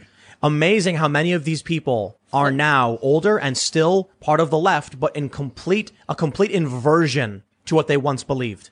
And that's part of the, that's, that's part of the problem I see. That not only did, did I feel used by the activists who were like, vote for Obama, vote for Obama, you know, end the war. And then he made it worse and they walked away. It's also them saying like, Hey, look at all these things that are really bad. And, you know, these trade policies, look what we're protesting. I'm like, great. And then years go by and they're like, Oh, we, we, we flipped 180 on that one. Dude, you want to talk about being used? Let's talk about Gen X. Hmm. Gen X and race. Okay. I'm 44 years old. I was raised by my culture and everyone around me just to not see color, not see gender, not see race. Sound like I was saying Nazi, right? not see race. yes. to not see any of these things and to judge people on the content of their character. And we did all that and we lived in that manner. And then you get to adulthood and what do they say now? Too bad, dude. all that You're a racist, white supremacy. Your color matters. Color matters. They used us, Gen X. They used us and we're bitter. You know, you know what triggers me a whole lot about these people? The progressives are the ones who fought for uh, Loving v. Virginia, ending miscegenation laws. They have created generations of mixed race people for which they now essentially disavow as either bend the knee and be privileged or be white. So that's that's that's I, th- these people. I, I think you know I was talking to someone about Robin DiAngelo's book where she basically she says I have no answer for how a mixed race person is supposed to function. I don't know her exact quote, but she basically just like shrugs it off. But in this woke world of like racial discrimination, you know, like Ibram X Kendi and Robin DiAngelo, they don't have a a a a a space for people of mixed race that the progressives actually, you know, created the laws which allowed these generations to flourish and exist. Now they're create now, now the left is embracing these these policies and ideas that essentially say, okay, all of one race here, all of one race here. Uh oh, this one's both. What do we do? So that, that to me is particularly offensive. It's like you're the activists right now claiming you cared about these things. You cared about the dream of Martin Luther King Jr. And now you're holding up signs with his quotes on it while fighting against his dream. I can fully support you, man, with the Gen X thing. I'm 41, and I basically caught the tail end of Gen X, raised with the exact same ideals. We are all the same, not not identical, but man, you look past what you see, Yeah. and that's who we, we're. We're unity, you know. And then I went to Occupy Wall Street and was ready to talk about the Constitution. Was told we're not having any more white people speak. You can't speak to the Yep. news. We had too many white people. So exactly. And I Too many white people. That I saw that written on a board at my last job that I got fired from when I got doxxed by Antifa and they fired me for being a got Nazi. canceled. I got oh, canceled. man. But while I was there on the whiteboard, that was the note taking for the diversity, inclusion and equity committee. They wrote on the board, literally, too many white people How is working that, here. How is that legal? It's not. It's totally illegal. It's totally illegal. It's a violation. It's a hostile work environment. Yep. It's a violation of my civil rights. And when you when I spoke up about it, I get fired. Oh Yeah. my gosh. And so now in California, as most people who are watching probably know, because I bring it up all the time, the Democrats are trying to repeal the civil rights uh, passage in their constitution, Yeah. and they call it the affirmative action bill. So then when I try talking to people, they're like, "But it's for affirmative action." I say, "Oh, can you point to the language in the bill that's for, for affirmative action?" What do you mean? It says affirmative action. It's the title. It's Antifa. Oh, so if I make a bill called the Anti-fascist. Patriot Act, it's for for being a patriot. Yeah, that that whole part about locking people up indefinitely, you know, and, and, and all that stuff. That's that's that's patriotism. that's exactly it. it. It's it's you know you know what's really remarkable about the modern left is the semantic tools they use to manipulate low information voters. We are anti-racist. Therefore, if you oppose us, you're a racist. Now, anti-racism holds the exact same tenets of racism, but the name is different. Uh-huh.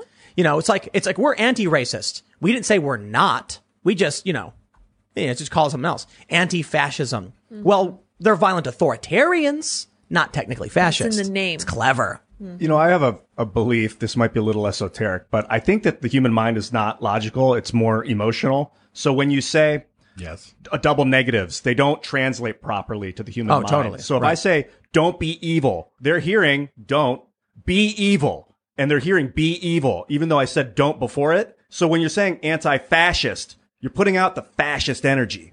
And so it's making these people that way. Well, they're they're fascistic. They're not fascist, right? And, and what, what that means is they use a lot of the same tactics and they hold many similar ideologies, but on core components, they're not fascist. Like they're not nationalists. They're not traditionalists. What is fascism anyway, man? What is your definition of it? I So- thought it was corporate government collusion. Yep. So uh, I, I think the official like academic understanding of what fascism was was ultra nationalistic authoritarianism, and so that could also mean you want to take over the world, but your country is in charge of everyone else.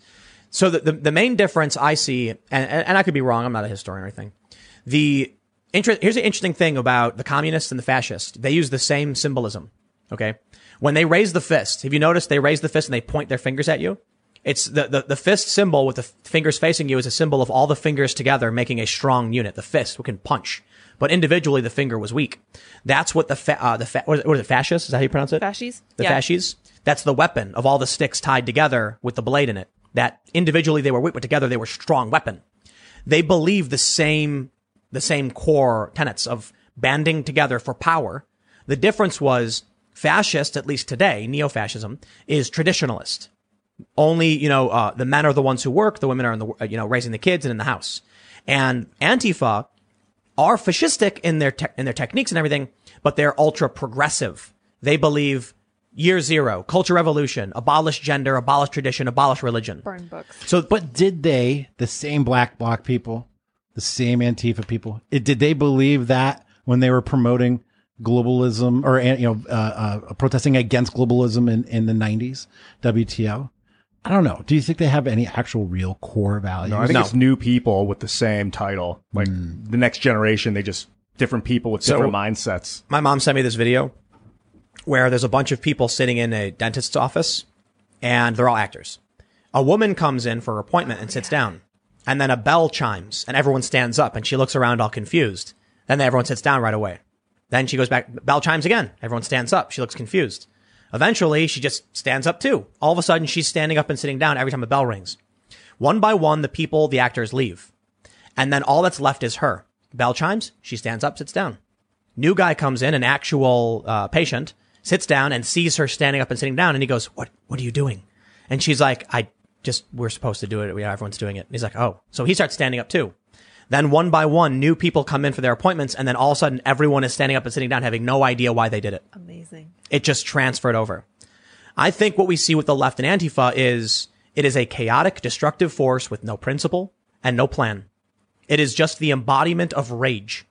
So that's why they oppose the World Trade Organization and then now they're in favor of the World Trade Organization, I So guess. it's collectivist. I think this is something. Um, gosh, I don't remember. It's a G- swarm G. of Edward Griffin was talking about it, like individualism versus collectivism, and that's really where we're at right now. Um, fascists and communists are collectivists. yes. You know, you could say Yeah, Jordan that- Peterson talks about this. Yeah. So the collectivism, it could be.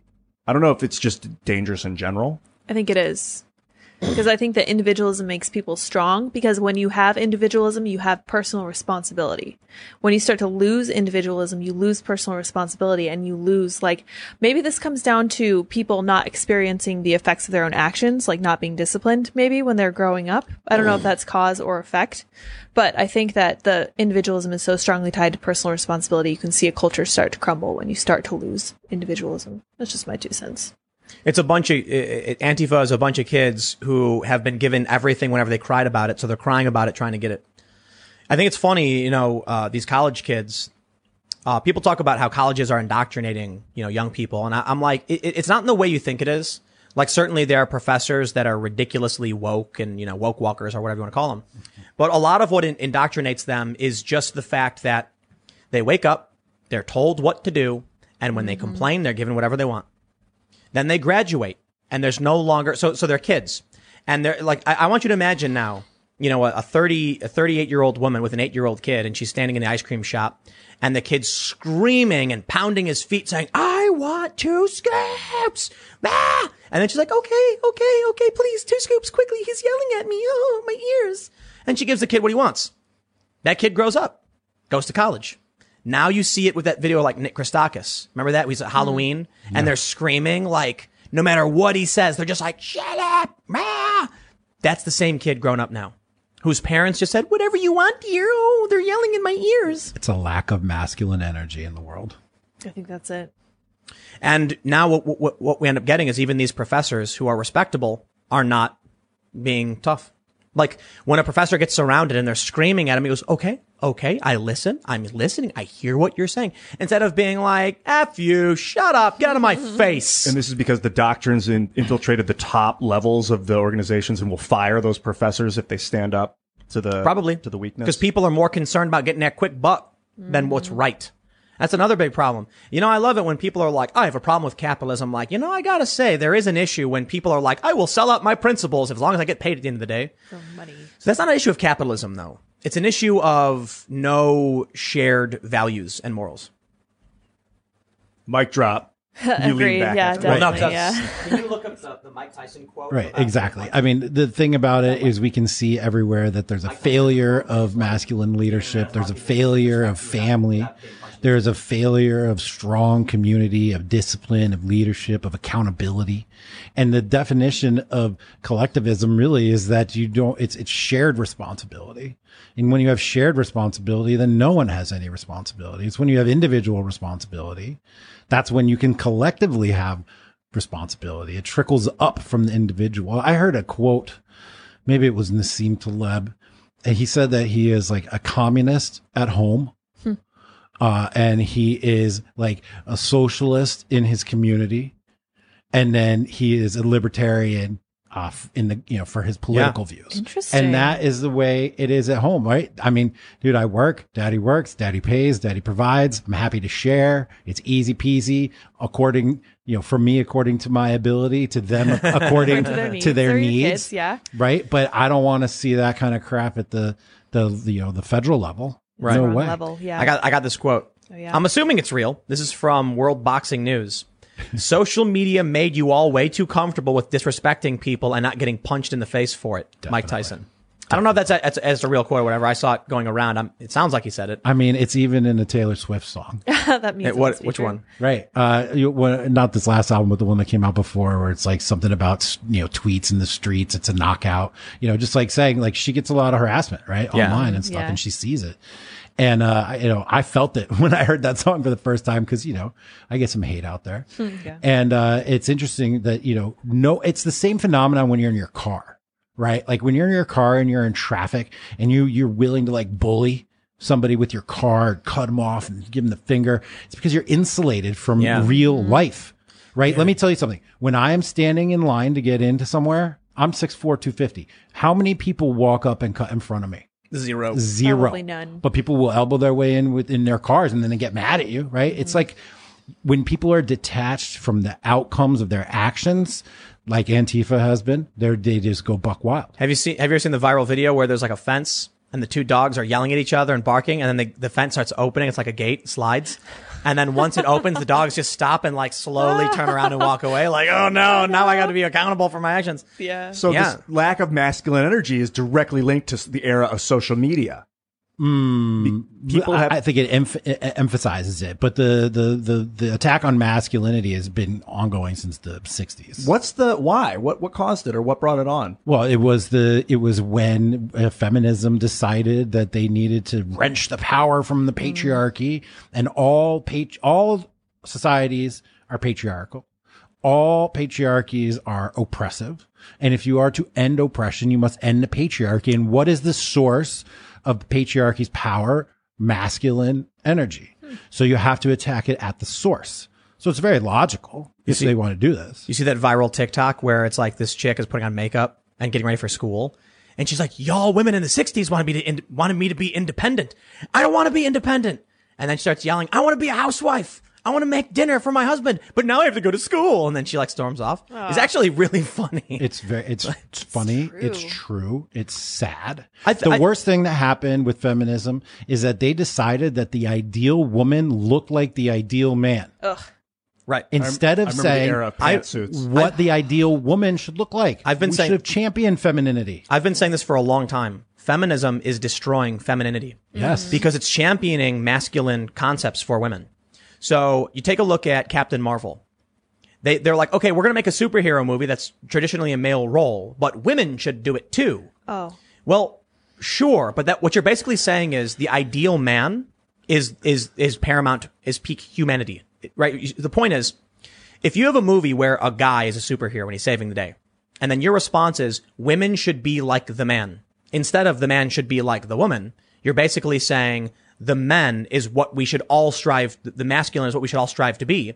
But then the problem is, it it it, it comes down to, it's not. How, do- how do I phrase this? It disinherits women. Well, they're they're they're attacking men, right? Because they're trying to prop women up in Right. masculine roles, which Right. creates which which destroys both. Right. That's, that's the point I'm trying to make. Exactly right. Exactly right. By saying that the ideal woman is is the a man, then in order to get women into those positions, you have to degrade the existing men. You have to degrade the existing oh. system in order to make space. Now, this is echoed in critical race theory when it comes to race. If you've seen Right. these these bubbles that are like, oh, this is when you're an early like a tadpole of a of an anti-racist, and then when you get to your fully developed anti-racist self, it says specifically, and this was at the Smithsonian published, Yeah. says uh, white people yield positions of power to people of color. Amazing. Detail, specific, actual call out. Okay. It's the same concept. It's Did- like we need to get these people out of power so that we can take That's what it's the power. Did you see uh, in the book in defense of looting?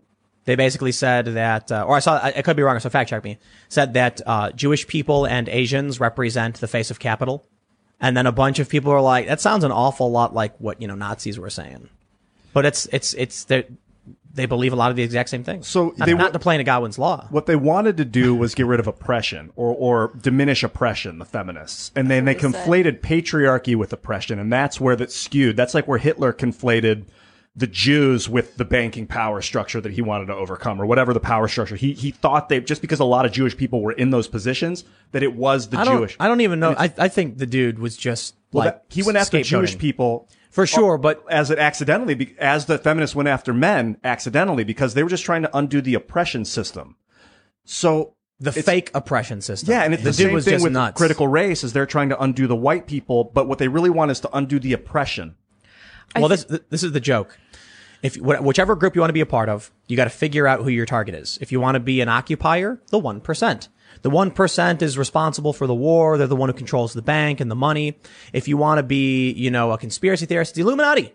The Illuminati's, you know, they're making all the wars, and basically, you can take any one of these groups, any group, anti-racist, fascist, whatever, and you can ascribe all of the same problems, oppression and conflict and strife and suffering. You want to be a communist? Well, the capitalists are causing the war because the war machine, the capitalists are the ones who, who are oppressing you. You just pick whichever group, you change the noun, and all of a sudden, congratulations, you're whichever group you want to be.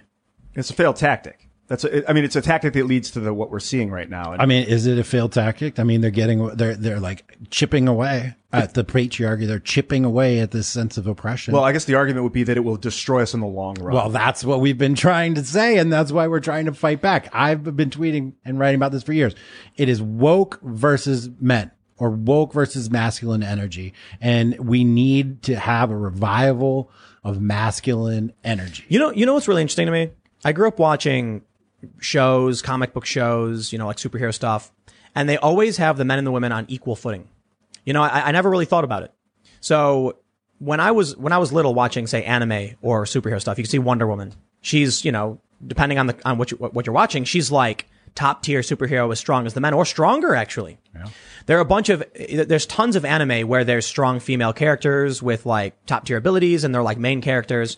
And so in fiction, the idea is created among particularly among, you know, young people who watch this stuff that men and women are equally powerful. And then something interesting happened when when I when I was skateboarding and I turned 16.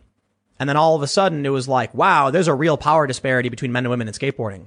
Then I turned 18 and I went to the X Games and I was with my friend and I got to meet a bunch of the top female skaters. And I mean this with, with no disrespect at all, but they just don't compare to the men.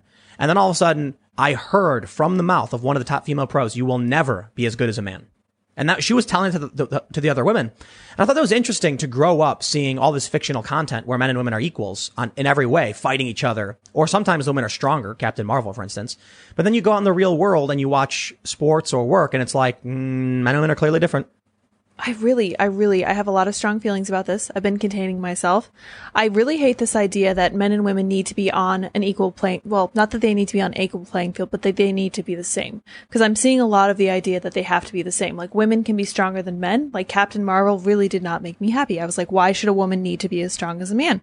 Why don't you find something interesting that a woman really is good at in real life and you empower normal women to do normal woman things to, to do them really well and to like assign some kind of value to that because that would be interesting. But what- that would be different. But so I think about uh, like Sparta, right? I think it's the Spartans.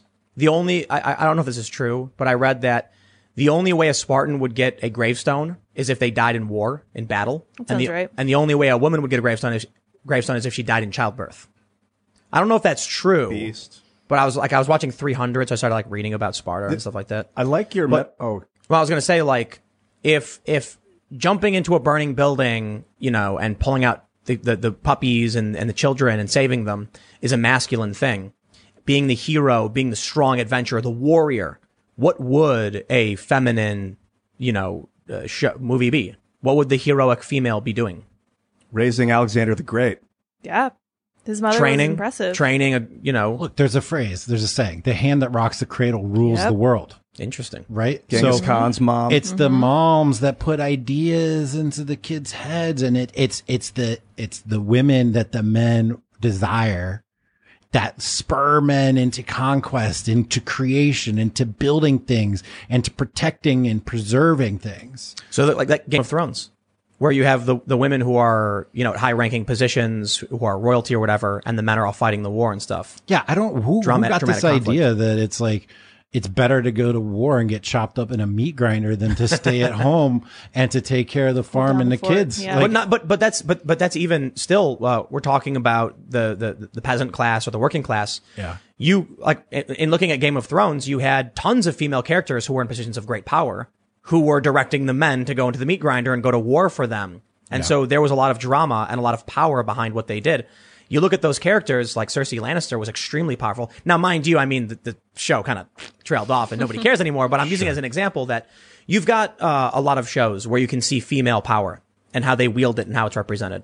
And it's dramatic and it's, it's fantastic. well, I mean, look, there's in and we were talking about Spanish, uh, Latin culture and Spanish language. It's El Sol, right, masculine, and La Luna, Yep. Right, Right. Okay, and then and then it's it's also Mother Earth, mm-hmm. right? So we we have in us, in our history, in our archetypes, in our DNA, in our evolution, this idea that there are polarities, Yeah. Jordan Peterson. and you and you it. need them both, and that like the great caretaker that guards us all and provides this warm, safe, wet environment for us to live in. You know, it's female You know- energy as you know, well. You know, it's really crazy. What's the stereotype of when, uh, when a soldier is, is dying? What does he Yeah, yell? he screams out for his mother. Yes, he does. Yeah, he doesn't yell dad. Nope. He yells mom, mother. You lived inside her for nine months. That's crazy. Yeah, man. That's that that's that, that that to me is one of the greatest like uh, disrespects of of of modern feminism. That there is kind of it, it feels, and I'm not saying this of all women. I'm not saying this of all, of all feminists, but there is a general like ignoring of the power of motherhood and femininity. Kind of gets me. Diminishment. Like they're like I I, I one of my one of my friends Not just posting a- ignoring; they are tearing it down. Well, so w- one of one of my friends posted on Facebook how she got uh, I don't know what the right word is for it, but she can't have kids anymore by choice. She went to a doctor. Oh, tubal ligation. I, Yeah, I, I, sterilization. I guess it's Little like, tubes you know, tied Mm-hmm. thing. but more than that, like irrever- irreversible. Hysterectomy. hysterectomy. No, no, no, not, not a hysterectomy. But where they use like high heat to sear it Yes. or something. Oh, yeah. So it's it was a tube tubes tied followed by cauterization, and they were celebrating that they'll never be a mother. And I was like, why do you feel that way? You know, like why would you go through that? I mean, you're, it's your life. You can do what you want. I'm not telling you you can't do it. I'm just curious, like why? Yeah, I'd be interested And. I wonder if it's it's a product of society telling young women not to be this way. And then you think about like uh, um, who- who's, who's that woman? Abigail, Abigail Shrier, I think. Yeah. mm-hmm. So uh, Joe Rogan had this uh, this woman on who is talking about like rapid onset gender dysphoria and stuff, Yeah. and how it's typically young women mm-hmm. being told they're trans because they like doing certain masculine things. And so it feels like it, there's there's there's two fronts here that are, are, are targeting young women and taking away their agency. One, telling them that they shouldn't be, they shouldn't like what they like. There was a Reddit post that w- went pretty viral. I, I think you, you, you might know what I'm talking about. You got to, oh, you got to look on your face like you knew this one. No. no, it was it was a couple saying we're raising our daughter to be genderless, but she keeps demanding pink dresses. Yes. Our three year old. Yeah, or, uh, you know, whatever. Yeah. And I was like, that's fine. Maybe that's what she wants. Like, why would you deny that if th- your kid has made a choice? You know what I mean? Like, that's so then they're telling their kid not to want these things. And then when their kid says, okay, they go, aha, now you should go to the doctor and get, you know, hormone therapy or something. Right. So one of the main concepts of critical race theory is queering, right? So queer is not a noun anymore. It's a verb. Oh, man. And it means to break down barriers. It means to change categories, right? Like to queer something means to take it from what it is and transform it into something else. Usually like it's opposite. I never right? heard this. Yeah, yeah. James mm-hmm. Lindsay writes about yeah. it all the Oh, time, wow. and Oh, yeah, yeah. so it, it's you're queering a thing, right? That's why you can have you know straight, otherwise cis, whatever girls calling themselves queer. Yeah. is because in their mindset they're like trying to help you know shred the boundaries. And now this is a theme that we see everywhere right now, which is the elimination of boundaries right? You can see it from globalism. You can see it in social media. You can see it with the pandemic. You can see it with gender.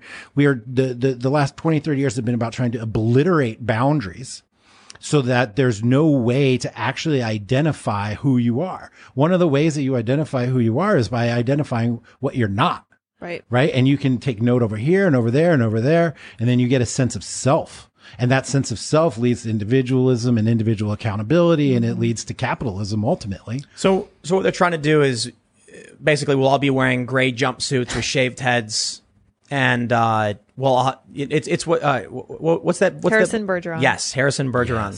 You're familiar. Oh my God, yes. I mean, just here talking to you guys, I have my IQ limiter on okay. just so I just so I can fit I in. object to don't that. get full Yeah. I'm highly offended The here. thing in your ear. We, we actually have a program running to make sure Jack doesn't run circles around us. Yeah. I think in, it- in, in fact, all of the guests on this show, everyone except for me, Are we ever allowed it's a this on? constant screech. That's your secret. Um, you said something very interesting, Lydia, about um, men and women being on an equal playing field. Mm-hmm. And that metaphor made me think of a football field. And you would never put Right. a man and a woman on a football field together because the man would dominate the woman. Yep, that's funny because 99.9. that's exactly what I was thinking of when I said that. I was like, if you put them both on a, a football field, they're not going to be anywhere near the same. But if you want someone to give your kids the right ideas, you're not going to ask dad to do all of it. You're going to need a mom. So Well, well, more importantly, I think mother and father can provide different perspectives for the kids. But if your kid needs nourishment, you're not going to be like suckle the teat of papa. Yeah, you're going to be the- like the dad Literally can't do that. work. so maybe men and women should be on equal playing field metaphorically sometimes, but sometimes not.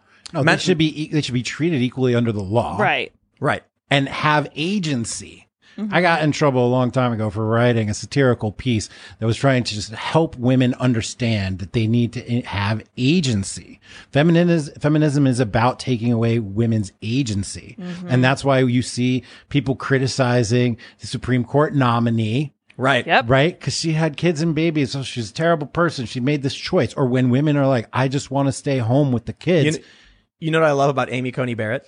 They're like, she's literally in a cult where she thinks she's subservient to her husband. She's a handmaiden and going to be no- and, and nominated to the highest court in the in the country and Yeah, how do you both of probably one of the most powerful people on the planet. so none of it makes none of it makes any sense. right. And the way that we know for sure that none of it makes any sense is in the Scandinavian countries where they're the most liberal Mm-hmm. and they give people the most freedom and they can and they can choose whatever jobs they want. Oh yeah. And yet more women choose jobs that involve people and Yep. care and men involve jobs or, or take jobs that involve things and thinking. It happened uh, naturally uh, and they're mad about But, it. ap- but apparently it's it's worse. It's way wider. Yeah, so apparently in the Scandinavian countries, the more equality they offered up and opportunity, the more the gender divide expanded. I forgot about that. It Like- makes me laugh. Whereas when you didn't, so I, I I guess the way I see it is necessity comes first. If you're if you're in a country and a woman has to work, she will work. If a man has to work, he will work. If a man has to stay home to watch his kids, he will stay home and watch his kids. Rick Moranis famously, right, was famous actor in, in the 80s. And his, I, I believe his story was that his wife, I could be wrong about this, but I believe his wife died. And so he bowed out of Hollywood because he needed to be there for his kids. So the necessity drives first. give someone a socialized state, like a social programs. I'm not saying socialism. I'm saying social programs where their kids can have daycare and it's covered. Don't worry about it. Then what happens? If you've taken away the risk, the choice comes into play. And the men choose the jobs and the things, and the women choose the family and the raising the kids. Mm-hmm. That's what we see in Scandinavia. in this house, I don't want to clean the basement at all, but I'll carry boxes in all Right, day, yeah. man. Absolutely. Don't you make me use It's a just broom. a natural, like right. deep desire. I've just got this, like I don't want to clean, Gotta man. I'm not things. good at it. I'm not. I don't not attentive to the detail of the grime. but I'll lift the boxes. yeah, right, yeah. I'll carry all the stuff. I can happily because I'm building muscle. It's kind That's of right. good. It's a good I like workout. it. yeah. Yeah. It's almost as if we are who we are in part, or if not 100% due to the hormones in our biology and the way we're built. Mm-hmm. We're all here to perform a role, right? And it's very clear what my role is. My role is to protect and provide. And it's very clear what a soft feminine woman's role is to provide, you know, happen in our relationship. And neither one of them is like better than the other. They're both important and necessary yeah. to make a whole. So feminism or being feminine is Very different, yeah. is something very different from feminism. Yes.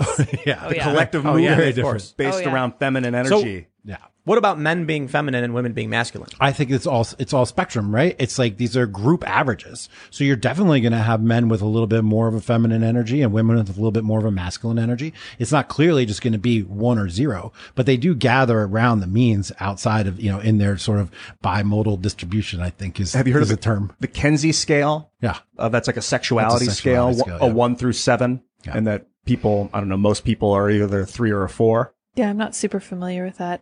But the thing that the thing that bothers me the most about feminism is that it comes in with the name kind of like Antifa. It's in interjecting the idea of a strong feminine. And I'm like, when you look at it, all you're getting is watered down versions of males. And that is so demeaning to women. It boils my blood. I was like, where is this what's special about that? You're just a second rate man. Have time for that. Sorry. Yeah. Well, and that's what's playing out on the national scale, whether we all, all of us know it or not. This is a, a need for more masculine energy, a leadership, and also a reestablishment of categories and boundaries, which is why we see people wanting to pull back from globalism. That's why we see people thinking social media is not healthy for them all the time. That's why we think, that's why we see social distancing is a good thing in terms of, a, in times of a pandemic. Mm-hmm. And that's why we need to have clearly defined gender identities and gender roles because boundaries matter and boundaries that you let things in when you want, let things out when you want. No boundaries means there's no people, no thing, there's nothing. Yeah. If, if everything is everything, then nothing is anything. That's why I say it's Perfect. a chaotic and destructive force. Yeah, you got that. I got that. Okay, sweet. That's why I say it's a chaotic, destructive force. Yeah. It's just, you know, at one point it was, it was anti-globalist. Now it's pro-globalist. And now it's just moving around randomly burning down buildings and destroying things with no real purpose or plan. Well, let's let's let's talk about that. To what extent are these people just spontaneously deciding to go do this or that or burn this or attack the federal courthouse or whatever? Or to what extent are they being guided and led? It- to a great extent. Yeah. But it's it's it's opportunistic in the sense that there are people in politics who want to channel that rage towards something they can win with, and I think the Democrats tried using that. I think that they saw the the anger. Uh, so this is this is why It is what it is. well, right. This is this is why uh, we had all this crazy rioting and anti-war stuff during during Bush, and then as soon as Obama won, they were gone because it was it was being manipulated and weaponized. But the but but now the internet is guiding it. Hmm. That Now now there's people online saying go do this, and they just do. So now it's just randomly popping up and it's out of control. It's like it's like a flame that can't be put out. Do your thing, Twitter. Yeah. It's it's seriously. and, and this is one of the things I explained to my friend that you know she asked me how do we stop all the crazy cancel culture stuff and I said like the simple answer really is Donald Trump and the Republicans for one reason. Social media companies and media have no problem banning conservatives who get out of line, but they're allowing the left to get out of line. We need to set the boundaries for the left because these companies won't do it. So if we allow them, if we tell Antifa, you burning down these buildings and killing people worked for you, it'll get worse. If we collectively reject all of that and say no, and they realize their temper tantrum doesn't work, we have to be the ones setting the boundary. Because the companies, the, the big tech firms aren't going to do it. They're going to allow them to organize and invite, incite violence. Also, I've, I would think along the lines of people thinking emotionally and not logically, uh, rather than looking at it like stopping cancel culture, because you're just saying stop cancel culture and you're putting it out there. Say what you want it to be. Oh yeah, allow offer an people to speak freely. Yeah, freedom of speech. What I've been telling people is look for love, find love. Hmm. Look for hate, find hate. It's your choice. And I'm in the look for love camp. And that's the message I keep trying to spread. Look for love. Because if you look at almost every situation, you can find that. Mm-hmm. And it's just when you're constantly focused on finding the hate, when you're constantly focused on trying to find one little word that Donald Trump did or didn't Yeah. say in his debate, you're going to find it. That's mm-hmm. these people on the left, they right now, their whole radar system, it's like, got to find hate, got to find oppression, got to find negativity. And what does that do to you on the inside? It rots you. It rots you. Yeah. And maybe it comes from the inside and you're rotten already. I don't know, but it's a, it's a That's, cycle. This, this is why I was saying, like uh, last week, jokingly, that you know, in 30 years, you could make a funny little like uh, short film where someone finds the old ruins of the New York Times building, and it's like decrepit looking, and like windows are busted out, and they go inside with their flashlight, and they're all scared, and then they see a journalist. And they're they're wearing a suit. It's all ripped up and tattered, and their hair is like half fallen away. out, and they've got like missing teeth, and they're like Donald Trump, Ah! and they like like zombies, and like they latch on, and they're like say something offensive, ah! and then you do, and they start writing about it frantically, like desperate to just find that rage and complain about something, and that's that's the future I envision for these people. Well, unless they collapse. And it's how, how are we going to eradicate that? That shit, that, that's going to happen. It's going to keep going. I know. The like zombified journalists looking for Rat you know just to write about when, anything. when you're describing this scene in my mind, I'm seeing the animation from early Scooby Doo cartoons. you know what I mean? Like that zombie guy in a suit with his tattered suit and the glasses. yeah, yeah, yeah. Ah, Donald Trump is bad. It's kind of like how would you eradicate a barren field? You would you would plant trees. Or Maybe Yeah. replace it with something else. I don't know that Antifa this is necessarily a barren field. It could be a raging fire that you have to put out before you plant the trees. But eventually Well, you're gonna have to no, this is an put something excellent new- point. This is an excellent point. It's time to build. We need builders. Mm-hmm. This ties in with masculine energy. We need to build things, build good things. build an ark Maybe and bring on the flood. Maybe so. May- yes. Maybe. I mean, you guys are definitely you guys are definitely building the arc here. I saw it with the green beans Yes, and the apple true. cider Yeah. vinegar. the, By the, beans that last cider for 30 years. Yes. Yeah, We're- but but I'm not the only one talking about. That's Ian, this. by the way. I didn't buy those. going to town. Dude, I saw there's like 94 cases of green beans. It's true. Just getting started. That's not that many. It- well, at least We're at building least, a boat out of green beans. At least, but no, there's people in the tech world and there's people in other industries that are identifying clearly that this is the time to build. And it's these people that are the ones who are focused on hate all the time. They never build anything. Right. They don't build. They tear down. And if you are a builder, you don't have time for hate because Yep. you're too busy building your thing. Correct. So we need builders. And who, what kind of energy builds things? Hmm. I don't know. Well, Feminine. how about we go to super chats? Oh yeah, let's do it. Let's get some. You want to you want to orange shout out your social media before we get Yes, started? yes. Jack Murphy Live on Twitter, jackmurphylive.com. And if you like what I'm talking about, masculinity, masculine energy, I have an all men's network, a national network with hundreds of men. And we share three common values, masculinity, sovereignty, and brotherhood. And we work together every day, all day, honoring those values, doing programming, doing events, doing activities, and building things, building things together as our response to all this chaotic energy in the world today. Liminal Order, liminal-order.com. Get the book, Democrats are Deplorable, on Amazon, Jack Murphy Live. Thank you, Tim. Very No, cool. no, right on. I'm Very not trying to rush you or Love anything. it. yeah, you can follow me on Twitter, Instagram, Parler at Timcast. Make sure you subscribe because we do the show Monday through Friday live, 8 p.m. And uh, you can also follow at Ian Crossland follow on me all on those. Twitter, a lot of that stuff. Instagram. Yeah, and of course at at Sour Patch Lyds, Yeah, Sour Patch Sour Patch L Y D S. And uh, we're gonna read your super chats. Yes. So don't forget to smash the like button if you have not. It must be smashed. There's many people watching, and we should have more likes because Come on. otherwise you're just saying you hate us. And well, I guess it's true. That's sad. Tim I'm needs kidding, I'm love. Tim needs love. Yeah, some we love. need love. Yeah, yeah. Show Jack said love, find the love. Find Yeah. the love. You it's can find right it. there on the like button. the- Also, subscribe to Jack Murphy Live on YouTube. Also, that's love. Love as That's well. love for sure. Well, give give Jack love too. That's right. All right, let's read some of these. Z- uh, Zachariah says, "Did anyone else see the pics of the earpiece Biden was using?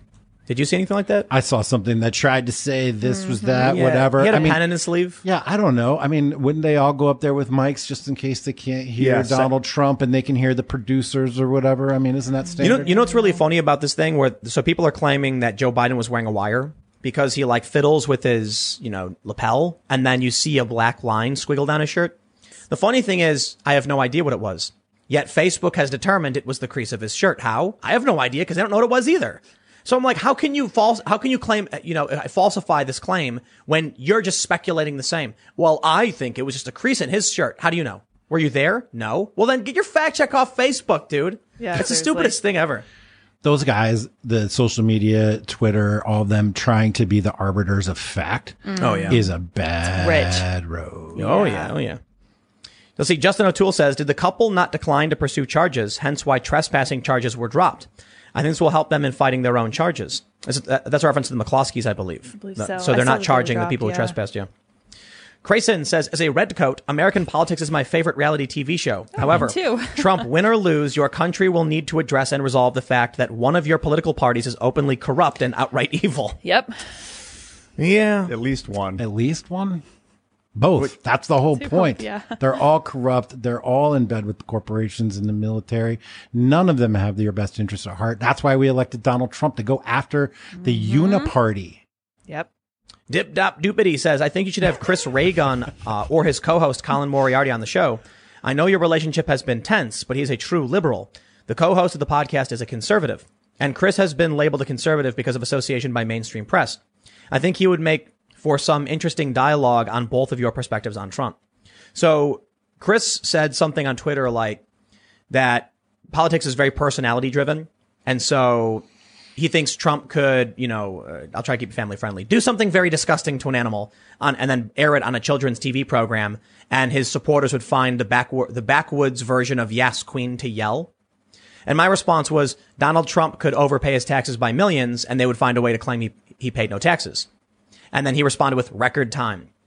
I'm, I'm assuming he was trying to imply that I was the person just blindly and zealously defending Trump when my actual point, which I responded was the people who claim only Trump people are like this and ignore the fact that they literally do the exact same thing are blind to what's really going on. That was my Good point, yeah. And of course, none of them want to acknowledge it because they're the exact same. Yeah. They're pointing the finger at the mirror and going, yeah, you're a fascist. And it's like, it's you, yeah. dude. It's that Spider-Man meme, dude. Right, exactly. totally yeah, is, Spider Man.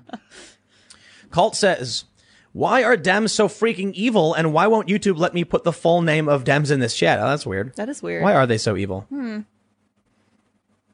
Dems? Demons? The Part Democrats. of a uh, collective. Dems. It's that. It's that. It's that collective it's mindset. that group think that's dangerous. You know, not the Partisanship. individuals are usually pretty cool if you get them in a room one on one. Yeah, I agree. All right, we got one f- here Maybe from in the old days. Bahika. If the world needs to get on the progressive path, Trump needs to win. Well, I hope Americans understand and choose him with a landslide showing the world an affirmative narrative of- of progressiveness. Trump for USA. I'm not sure I follow completely. He's talking about like really being progressive. Oh, I see. V City says, "Did you see the article from the Inquirer out of Philly that memory sticks uh, and a uh, that memory sticks and a computer pr- uh, used to program voting machines were stolen from an elections warehouse? They said the laptop had been remotely disabled, but didn't mention the memory sticks. Is that what Trump was talking about? Bad things happen in Philadelphia? Oh, Maybe so. Interesting. I'll look Yeah, into yeah, that. yeah. Double check it. The gang does the election. Yeah. right, seriously, like literally, Rigs it's it. a mafia. Leor says, I haven't lived in California for 10 years and my parents got mail-in ballot for me today. But please tell me how this won't be a rigged election. Yep. It's gonna be rigged. it is rigged. Uh, Political Pilot says Tucker is being critical of Trump at the moment. Well, because Tucker is a man of principle. Yeah. Uh, he really is. Leonidas says, I got a poll call tonight. When they asked who I would vote for, I said, I'll take the bully. yeah, now they're going to write, that must mean Biden. Yeah. Bully? with a B. Bully. Starts with a B. Yeah. Biden. Jonathan says, Hey, Timcast IRL crew, mostly Sour Patch Lyds. Oh, hello. I was polled today for the first time ever. It was definitely skewed towards a Mm-hmm. Dem candidate here in GA with very specific questions about him. Have any of you ever been polled? Love the show. Trump 2020. I've done some of that phone polling. I did some of the phone polling. We called people and we read them weighted questions about different candidates. And I remember reading through and I was like, this is how it works. I see Oh, how yeah, the polling dude. works now. They'll it be like, sense. Donald Trump recently threw a bag of puppies, hypothetically, into a burning building. Do you support this? So, okay, so you don't support Trump. Okay, got it. You know, they'll, they'll, mm-hmm. they'll ask you very specific questions. Donald Trump recently did this, and they'll tell you something really, really bad. Do you support him? Well, they- support Slightly him. weighted, you were talking about sales techniques before. That- Yeah. That's Mm-hmm. one. Priming.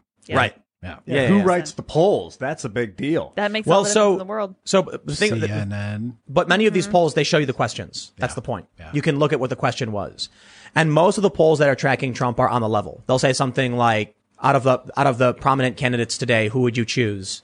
And then people get like, you know, five or ten Are there choices. polls that are like fifty-seven percent of the polls say that this is happening, but forty-three percent say so. It's like a poll about polls. Have they gone that meta yet? I don't know. I'm sure Maybe. they have. Yeah. I guess that wouldn't be a poll. That'd just be you a agree? statistic. Yeah. A poll about polling. Polling- we polled polling pollsters. pollers, Yeah. Jason Siegel says, glad to support your work, Tim. Thanks for everything you do. Appreciate it. Akapot says, Obama's depravity is criminally underrated. The pass he gets on everything is sick. Critical race theory politics came to mainstream turbocharged by him in 14 with Ferguson. Hmm. Conservatives were ridiculed for their alarm as it crept in. Yep. Wait, wait. It's not just Obama. It's Biden. Let's never forget Joe Biden is the king of rape culture. Mm-hmm. Okay. Oh, yeah, creepy. He was the one who decided, no, he is the one who got baited by the fake one in four rape stats. And then it was Biden that pushed the Title IX reform that changed the face of all the universities, put men on the defensive, gave the rights to the accuser and gave weight to this bull crap notion that a quarter of every girl that goes to college gets raped. That's Joe Biden. Mm. Joe Biden did that. And the first thing he's going to do if he gets elected is roll back all of the reforms and go back to rape culture and go back to persecuting And he men like allegedly raped that girl that worked for him, Tara Reade. This is technically pushed her up correct. against the wall yep, and yep, just yep, yep. while she was working for him. Family That's as friendly. deep as I'm Yeah. gonna go. Yeah. But that's Right. this is the guy. Oh gosh. Yeah. I mean, she was like, I don't know. If she's and her lying. mom, her mom called in called to Larry CNN King. and said, my daughter, this happened and Yep. That was uh, memory hold gone. Yep. Not Gone Joe forever. Biden. No. Media loves him. Democrats do no wrong. We got one for you. Eduardo says Jack Murphy is on the money when it comes to South America. They live under the Sistema da Castas Colonial, where whites or people close to white are at the top and blacks and dark skin mixed are at the bottom. Indeed. They're called peninsulares. So are, have you, you've, you've been to Brazil? You've, I have not been to Brazil. I've been to Ecuador. I've been to Mexico. I've been to Argentina. I have been to Peru. I've been all in the Caribbean, Puerto Rico, etc. So I, I've been to uh, Brazil several times, and I actually have a couple friends down there. People I know, uh, some some are Brazilian, and this one guy told me that racism is really funny in Brazil because it's very different to how it works in America. He said that basically everybody is trying to have their kids be whiter and whiter, and they they view it as a privilege and it's a good thing. And so often you'll get a circumstance where two people who are not particularly white will accuse each other of not being white while they brag that they are.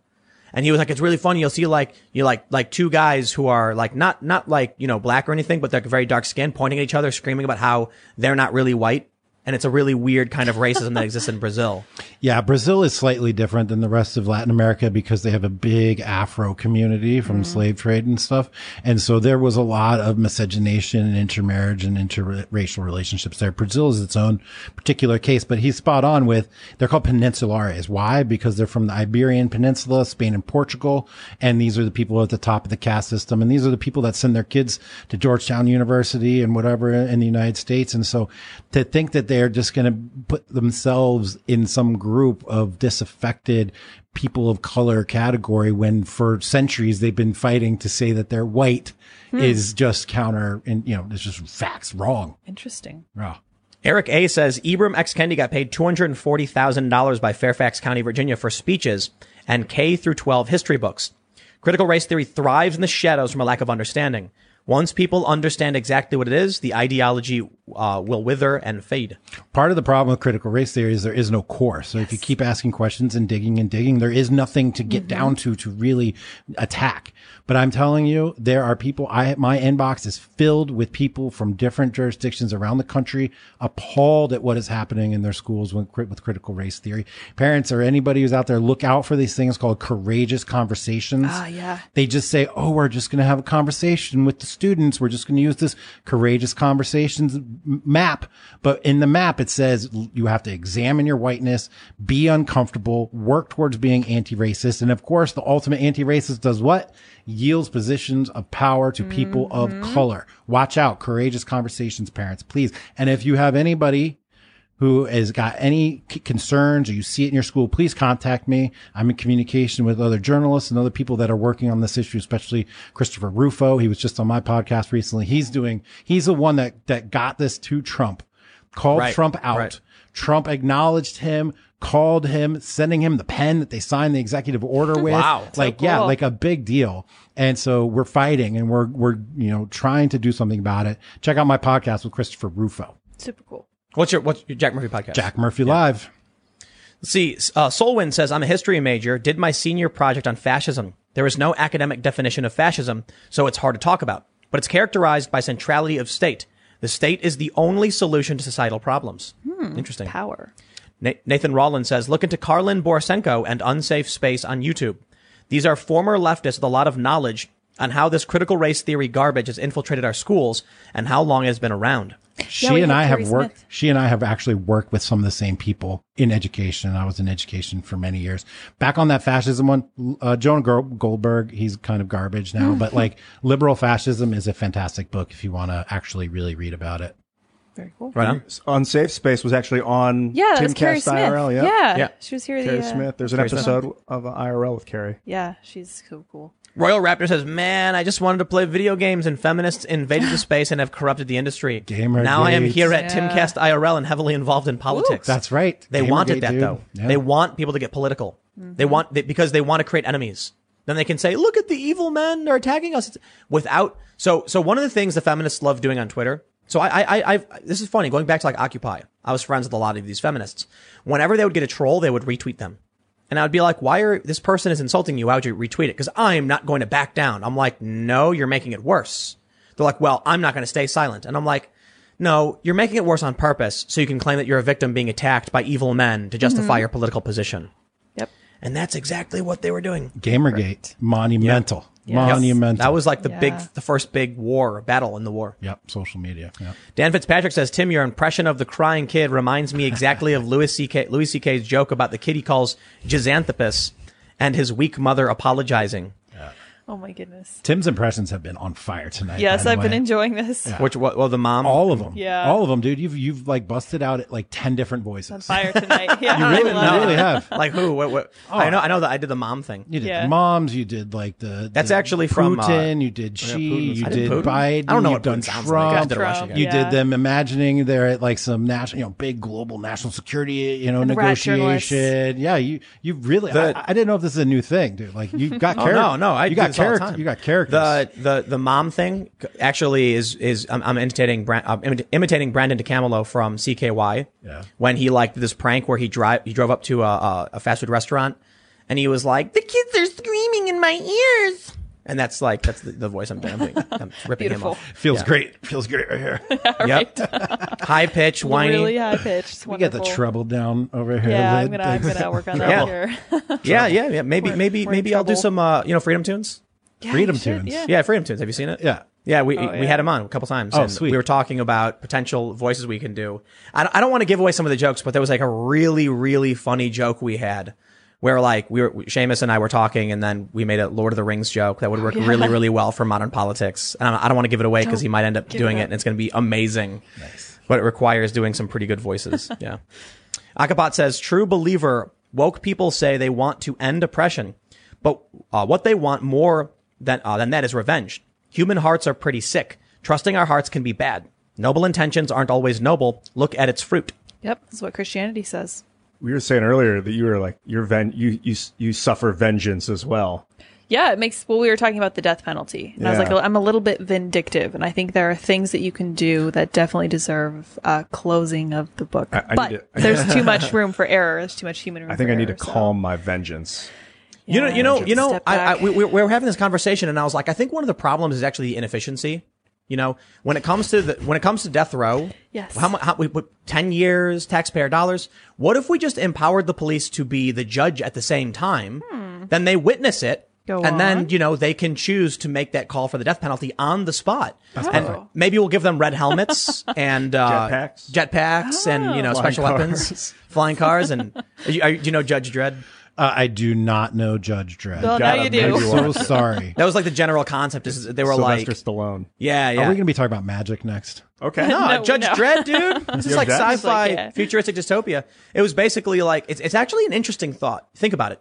A cop arrests somebody, makes a claim to a judge, and then the judge makes a determination or a jury. But wouldn't it be easier if the judge was the witness? I guess the problem is you want to separate the process, so the cop has to Yeah. prove it, right? And that think so. Right, of course, of course. I'm, I'm, that, that was the point of Judge Dredd, I suppose. they were like, it's easier because there was so much crime to just give the judges guns and training and have them go out and execute people of, of their, at their own discretion. Something, something like that. I don't know, you know. Then Karl Urban did the, did the new version, That was really cool. I didn't see it. Yeah, it was good. I, I don't think it was like a great movie or anything. but- I don't think they're going to remake that one with a strong feminine lead. Oh gosh, no, I don't think so. Bad. just like killing people. BLM is going to be. Did you out see in Mad favor of that Max Thunder? Was it Thunder Road? Is Yes, that the new one? that was tremendous. Great female lead. That one was True. pretty good. Yeah, Epic. Very true. Yeah. Superhero female lead character. It can be Won- done. W- Wonder Woman is probably the best. Yes. best Dude, she was my favorite as a kid. no, no, but the have you seen Literally. have you seen the movie Wonder Woman? No. I have not. You should see it because it's really well done in terms of so so Wonder Woman Oh wait, wait, wait! With the backstory and the, the island with all the Yeah, women. yeah, yeah. Oh yeah, I did see that. That was, was- very good It, actually. it- and it was interesting because Mother uh, Wonder Woman was being very motherly, wanting to protect everybody from the chaos and the war, thinking she could just she was idealist. And then Chris Pine's character was a realist. The war is an inevitability; it's going to happen. Sometimes people are bad. I thought it was fantastic. It was it was really well done. She was strong. She was physically strong. She was a fighter. But it was uh, Gal Gadot, man. yeah, she yeah. is a very attractive woman. Cringy in real life, apparently. Oh man, the, so that a Please magic don't, video? ru- don't ruin. Yeah, don't it Sorry. from the collective. don't ruin it. Yeah, seriously. Here we go. So John the Great says the debate of Paul Ryan and Joe Biden in 2012 was equally disruptive. Ryan was composed, Biden rolled eyes, scoffed, spoke loudly under his breath, interrupted out of time, and angered Ryan for being so disruptive. Trump beat him at his own game. Interesting. Ooh, SmackDown. Well, I don't remember that for the most part. It's been a long time. The Wiry says, hello from MA. Tim, I was wondering if I could shout out a charity. Share Tanzania ran by John St. Julian. It's a charity that takes care of disabled and able-bodied homeless African children. Hmm. You should have the guy who runs it on the show. Very cool. Oh, write well, shout down. out. Yeah. Let's see. M- Moto A says, Tim for president 2024. Uh, uh, U.S. make Amer- us make America great again. If anyone ever came to me and like I received papers where it said I had to serve like in some kind of public office, I'd be like, just give me a minute, let me get my coat, and then I would jump out the window and I'd run as fast as possible to be gone. People ask me all the time. You know, when are you going to run for school board? When are you going to run for governor? When are you going to run for president? People ask me that all the time. Well, uh, I, I, it's an honor to be considered, but uh, no, thank you. Yeah. Like no, thank you. And that's something we need to think about, right? Like what it takes to become president is is unhealthy. Yeah, Yeah. I think definitely. like it selects for unhealthy people. Yep. I mean, Trump was perfect for it. Yeah, but All, think- all but of the things you need to do to win, he loves it. George Washington didn't campaign to be president. He quit. Hell, even even Jefferson Davis, the president of the Confederacy, he didn't even run. They just named him. And one day he was like, Like you. "Crap, I'm the president of the Confederacy." I don't like the position. It's too much power for one guy. yeah, I disagree. It wasn't supposed to be like that. yeah, it was not meant You to. be. disagree? Yeah, I think the problem we have now is that it's grown too powerful. Mm-hmm. But I like the idea of how the U.S. government was set up. It's brilliant. Three different branches. You've got the direct representation of the people. You've got the Council of Elders, and you've got the executive. So you don't have just one, uh, you know, oppressive system. You've got three. But you've got an you, but they're executive fighting board, each other. though. You could have like a board of executives. But but you can't. with but like you, a, maybe a president. But then you the get board. crushed in war. Well, then the president of the board could take control if there was a war. That's literally what we have. no. We have one guy dictating No, everything. no, no, no, no, no, That's no. how it's supposed When you be. when you when you have a committee and then you enact, em, em, you know, dictate like emperor powers to the one person, they never give the powers up, and it creates a, a, a, a constitutional crisis in terms of what your government's supposed to be. We have clearly defined branches. They have rules. The founding fathers were very, very clever. I think maybe they, they couldn't have foreseen rapid information technology. No. It doesn't it doesn't necessarily change what our rights are, but it does change how everything functions, and it's it's becoming very chaotic. Because one one issue is that we don't have free speech, but our our our, our public discourse is owned now on platforms by essentially oligarchs. They can determine who's allowed to speak and who isn't. Thus, politics is totally dominated. That is freaking crazy. I, I'm I censor myself on this show. Like I, I'm You have to. Fully every day. Yeah. I mean, I Yeah, can't. man. Don't swear. I don't talk about like the deep well, you can swear. business of That's the different. globe. You can, You can, but it'll dude. I've been swallowing every single Thank you for word. not no, no, no, no, no, it'll hold on. de-rank the video though. Oh, because Exactly, these- exactly. This company owns the platform. Yeah. Okay. Good. But, but, it was but, worth but, something. to be to be fair, to be it fair, was. traditionally people didn't swear because I tried to keep things professional. Yeah. But I never tell people they can't swear. I always say, just keep in mind, YouTube will smack the video into the gutter and no one will ever see it. Yeah. So that's a problem. Do you want to know the the technology that I think has the is the most democratic and the freest is RSS. Yeah. RSS. That's how I put my podcast out. That's how almost everybody's podcasts go out. And there's no one censoring it. Yeah. Can't. RSS. You just subscribe to your RSS stream and boom. You This is it. this is what Twitter needs to be. So, the, uh, are you familiar with the Fediverse? the Fediverse. Yeah. Like the cheese. No, no. What- is that is that a thing? Feta, feta, feta Oh, cheese. it will be, yeah, it will be Fed, now. the federated universe. Oh, uh-uh. so Minds idea. is federating, right? Yeah. Minds.com. Did they do it yet? I'm on my I'm on Minds now. Thanks. Imagine to you. this. Imagine this. cool. Imagine if instead of signing up for Twitter, you created your own server and then linked it to the the, the Fediverse. Like basically, Ah, yeah. your instead instead of at Jack Murphy, it would be at it would, it would be your your handle would be Jack at jackmurphy.com. Right. And so when people load up their browser, they would just say, they would type in search jack at jackmurphy.com, follow. And then it, it's basically inverted email. Yeah. Instead of, you know, you sending it to one person, you post it, it goes to, it gets sent to everyone immediately. Yeah. So that's what, uh, basically what would happen is if people, you, you wouldn't have to make your own. There could be companies that would make a federated platform where you can just sign up. That's really easy. I think Twitch is something like this. Mastodon was one of the big ones, but they're super SJW, so they panicked when Gab federated, and they're like, ah, and they tried blocking it and all that stuff. You, you're, you're unbannable.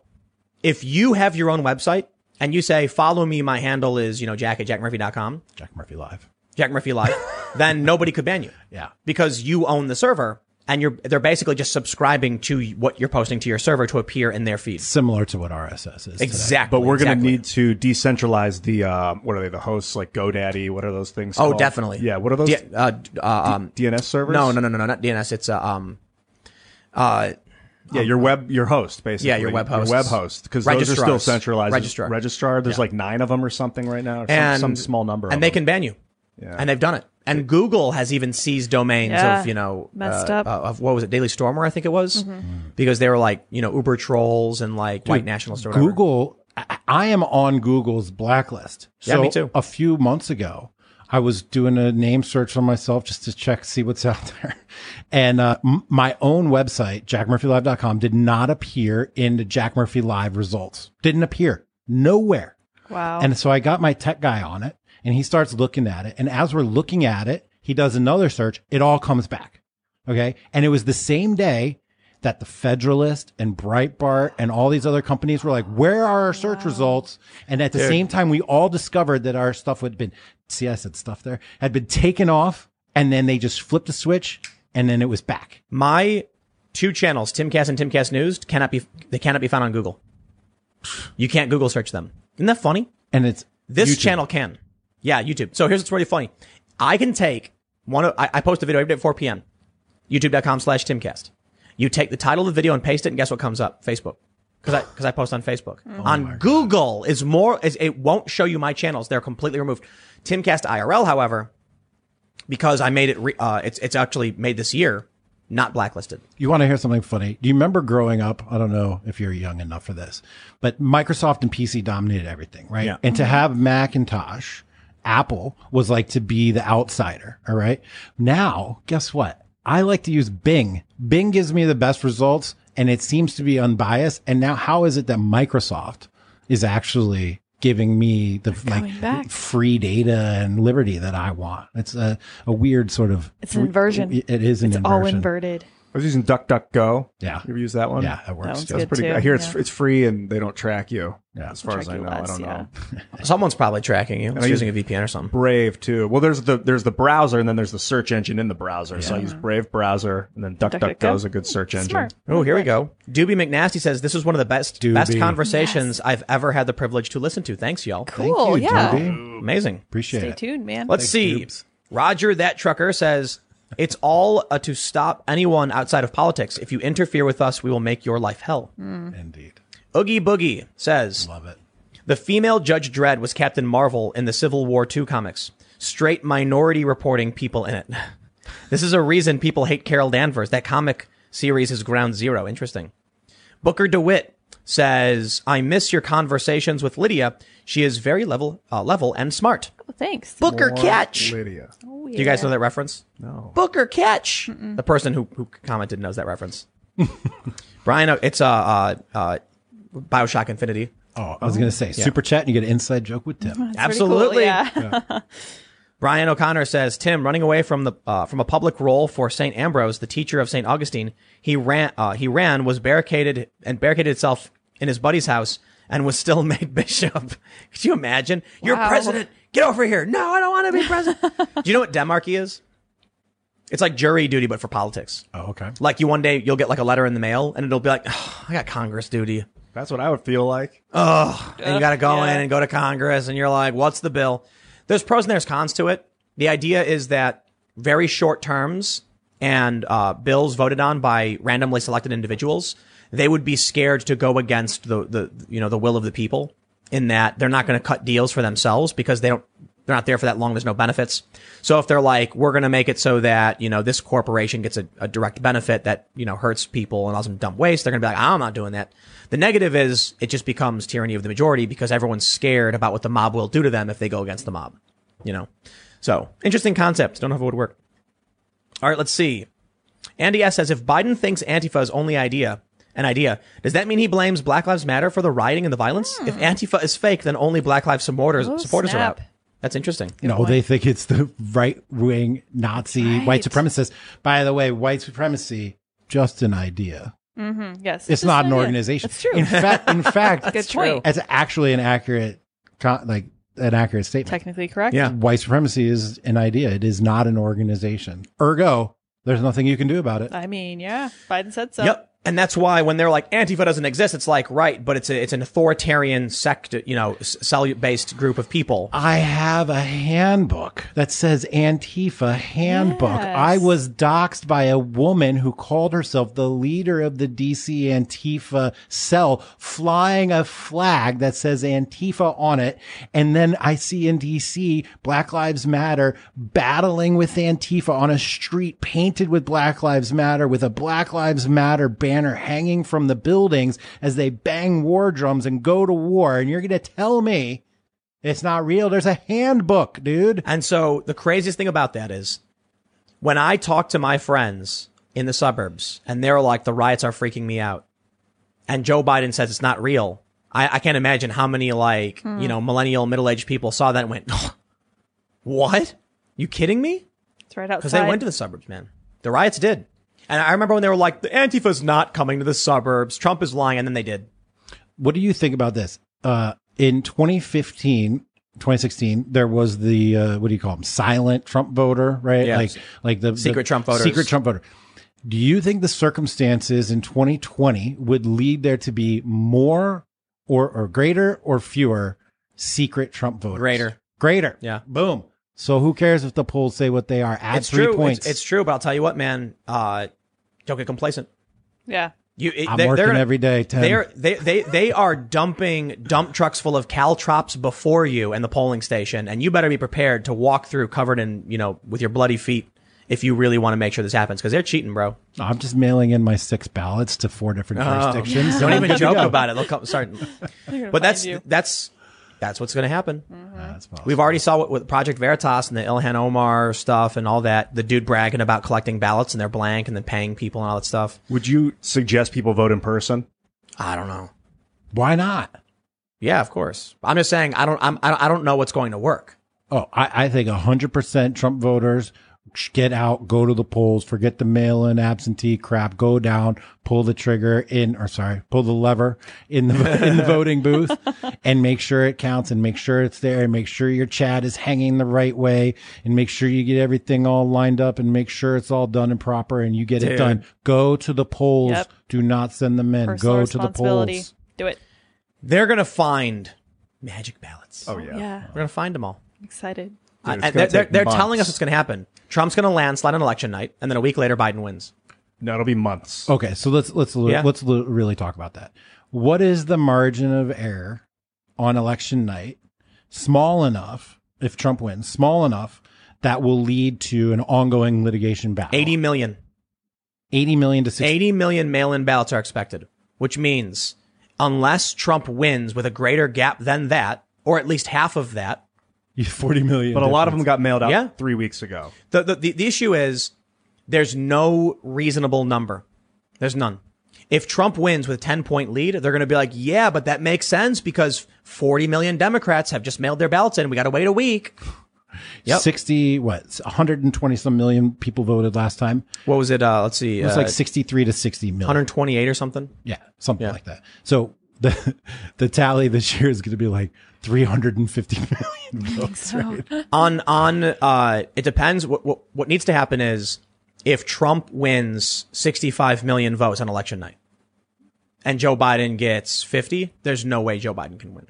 Right. But the interesting thing is, Nate Silver said that Joe Biden needs to win on election night by 5% or more. Otherwise, he could still lose.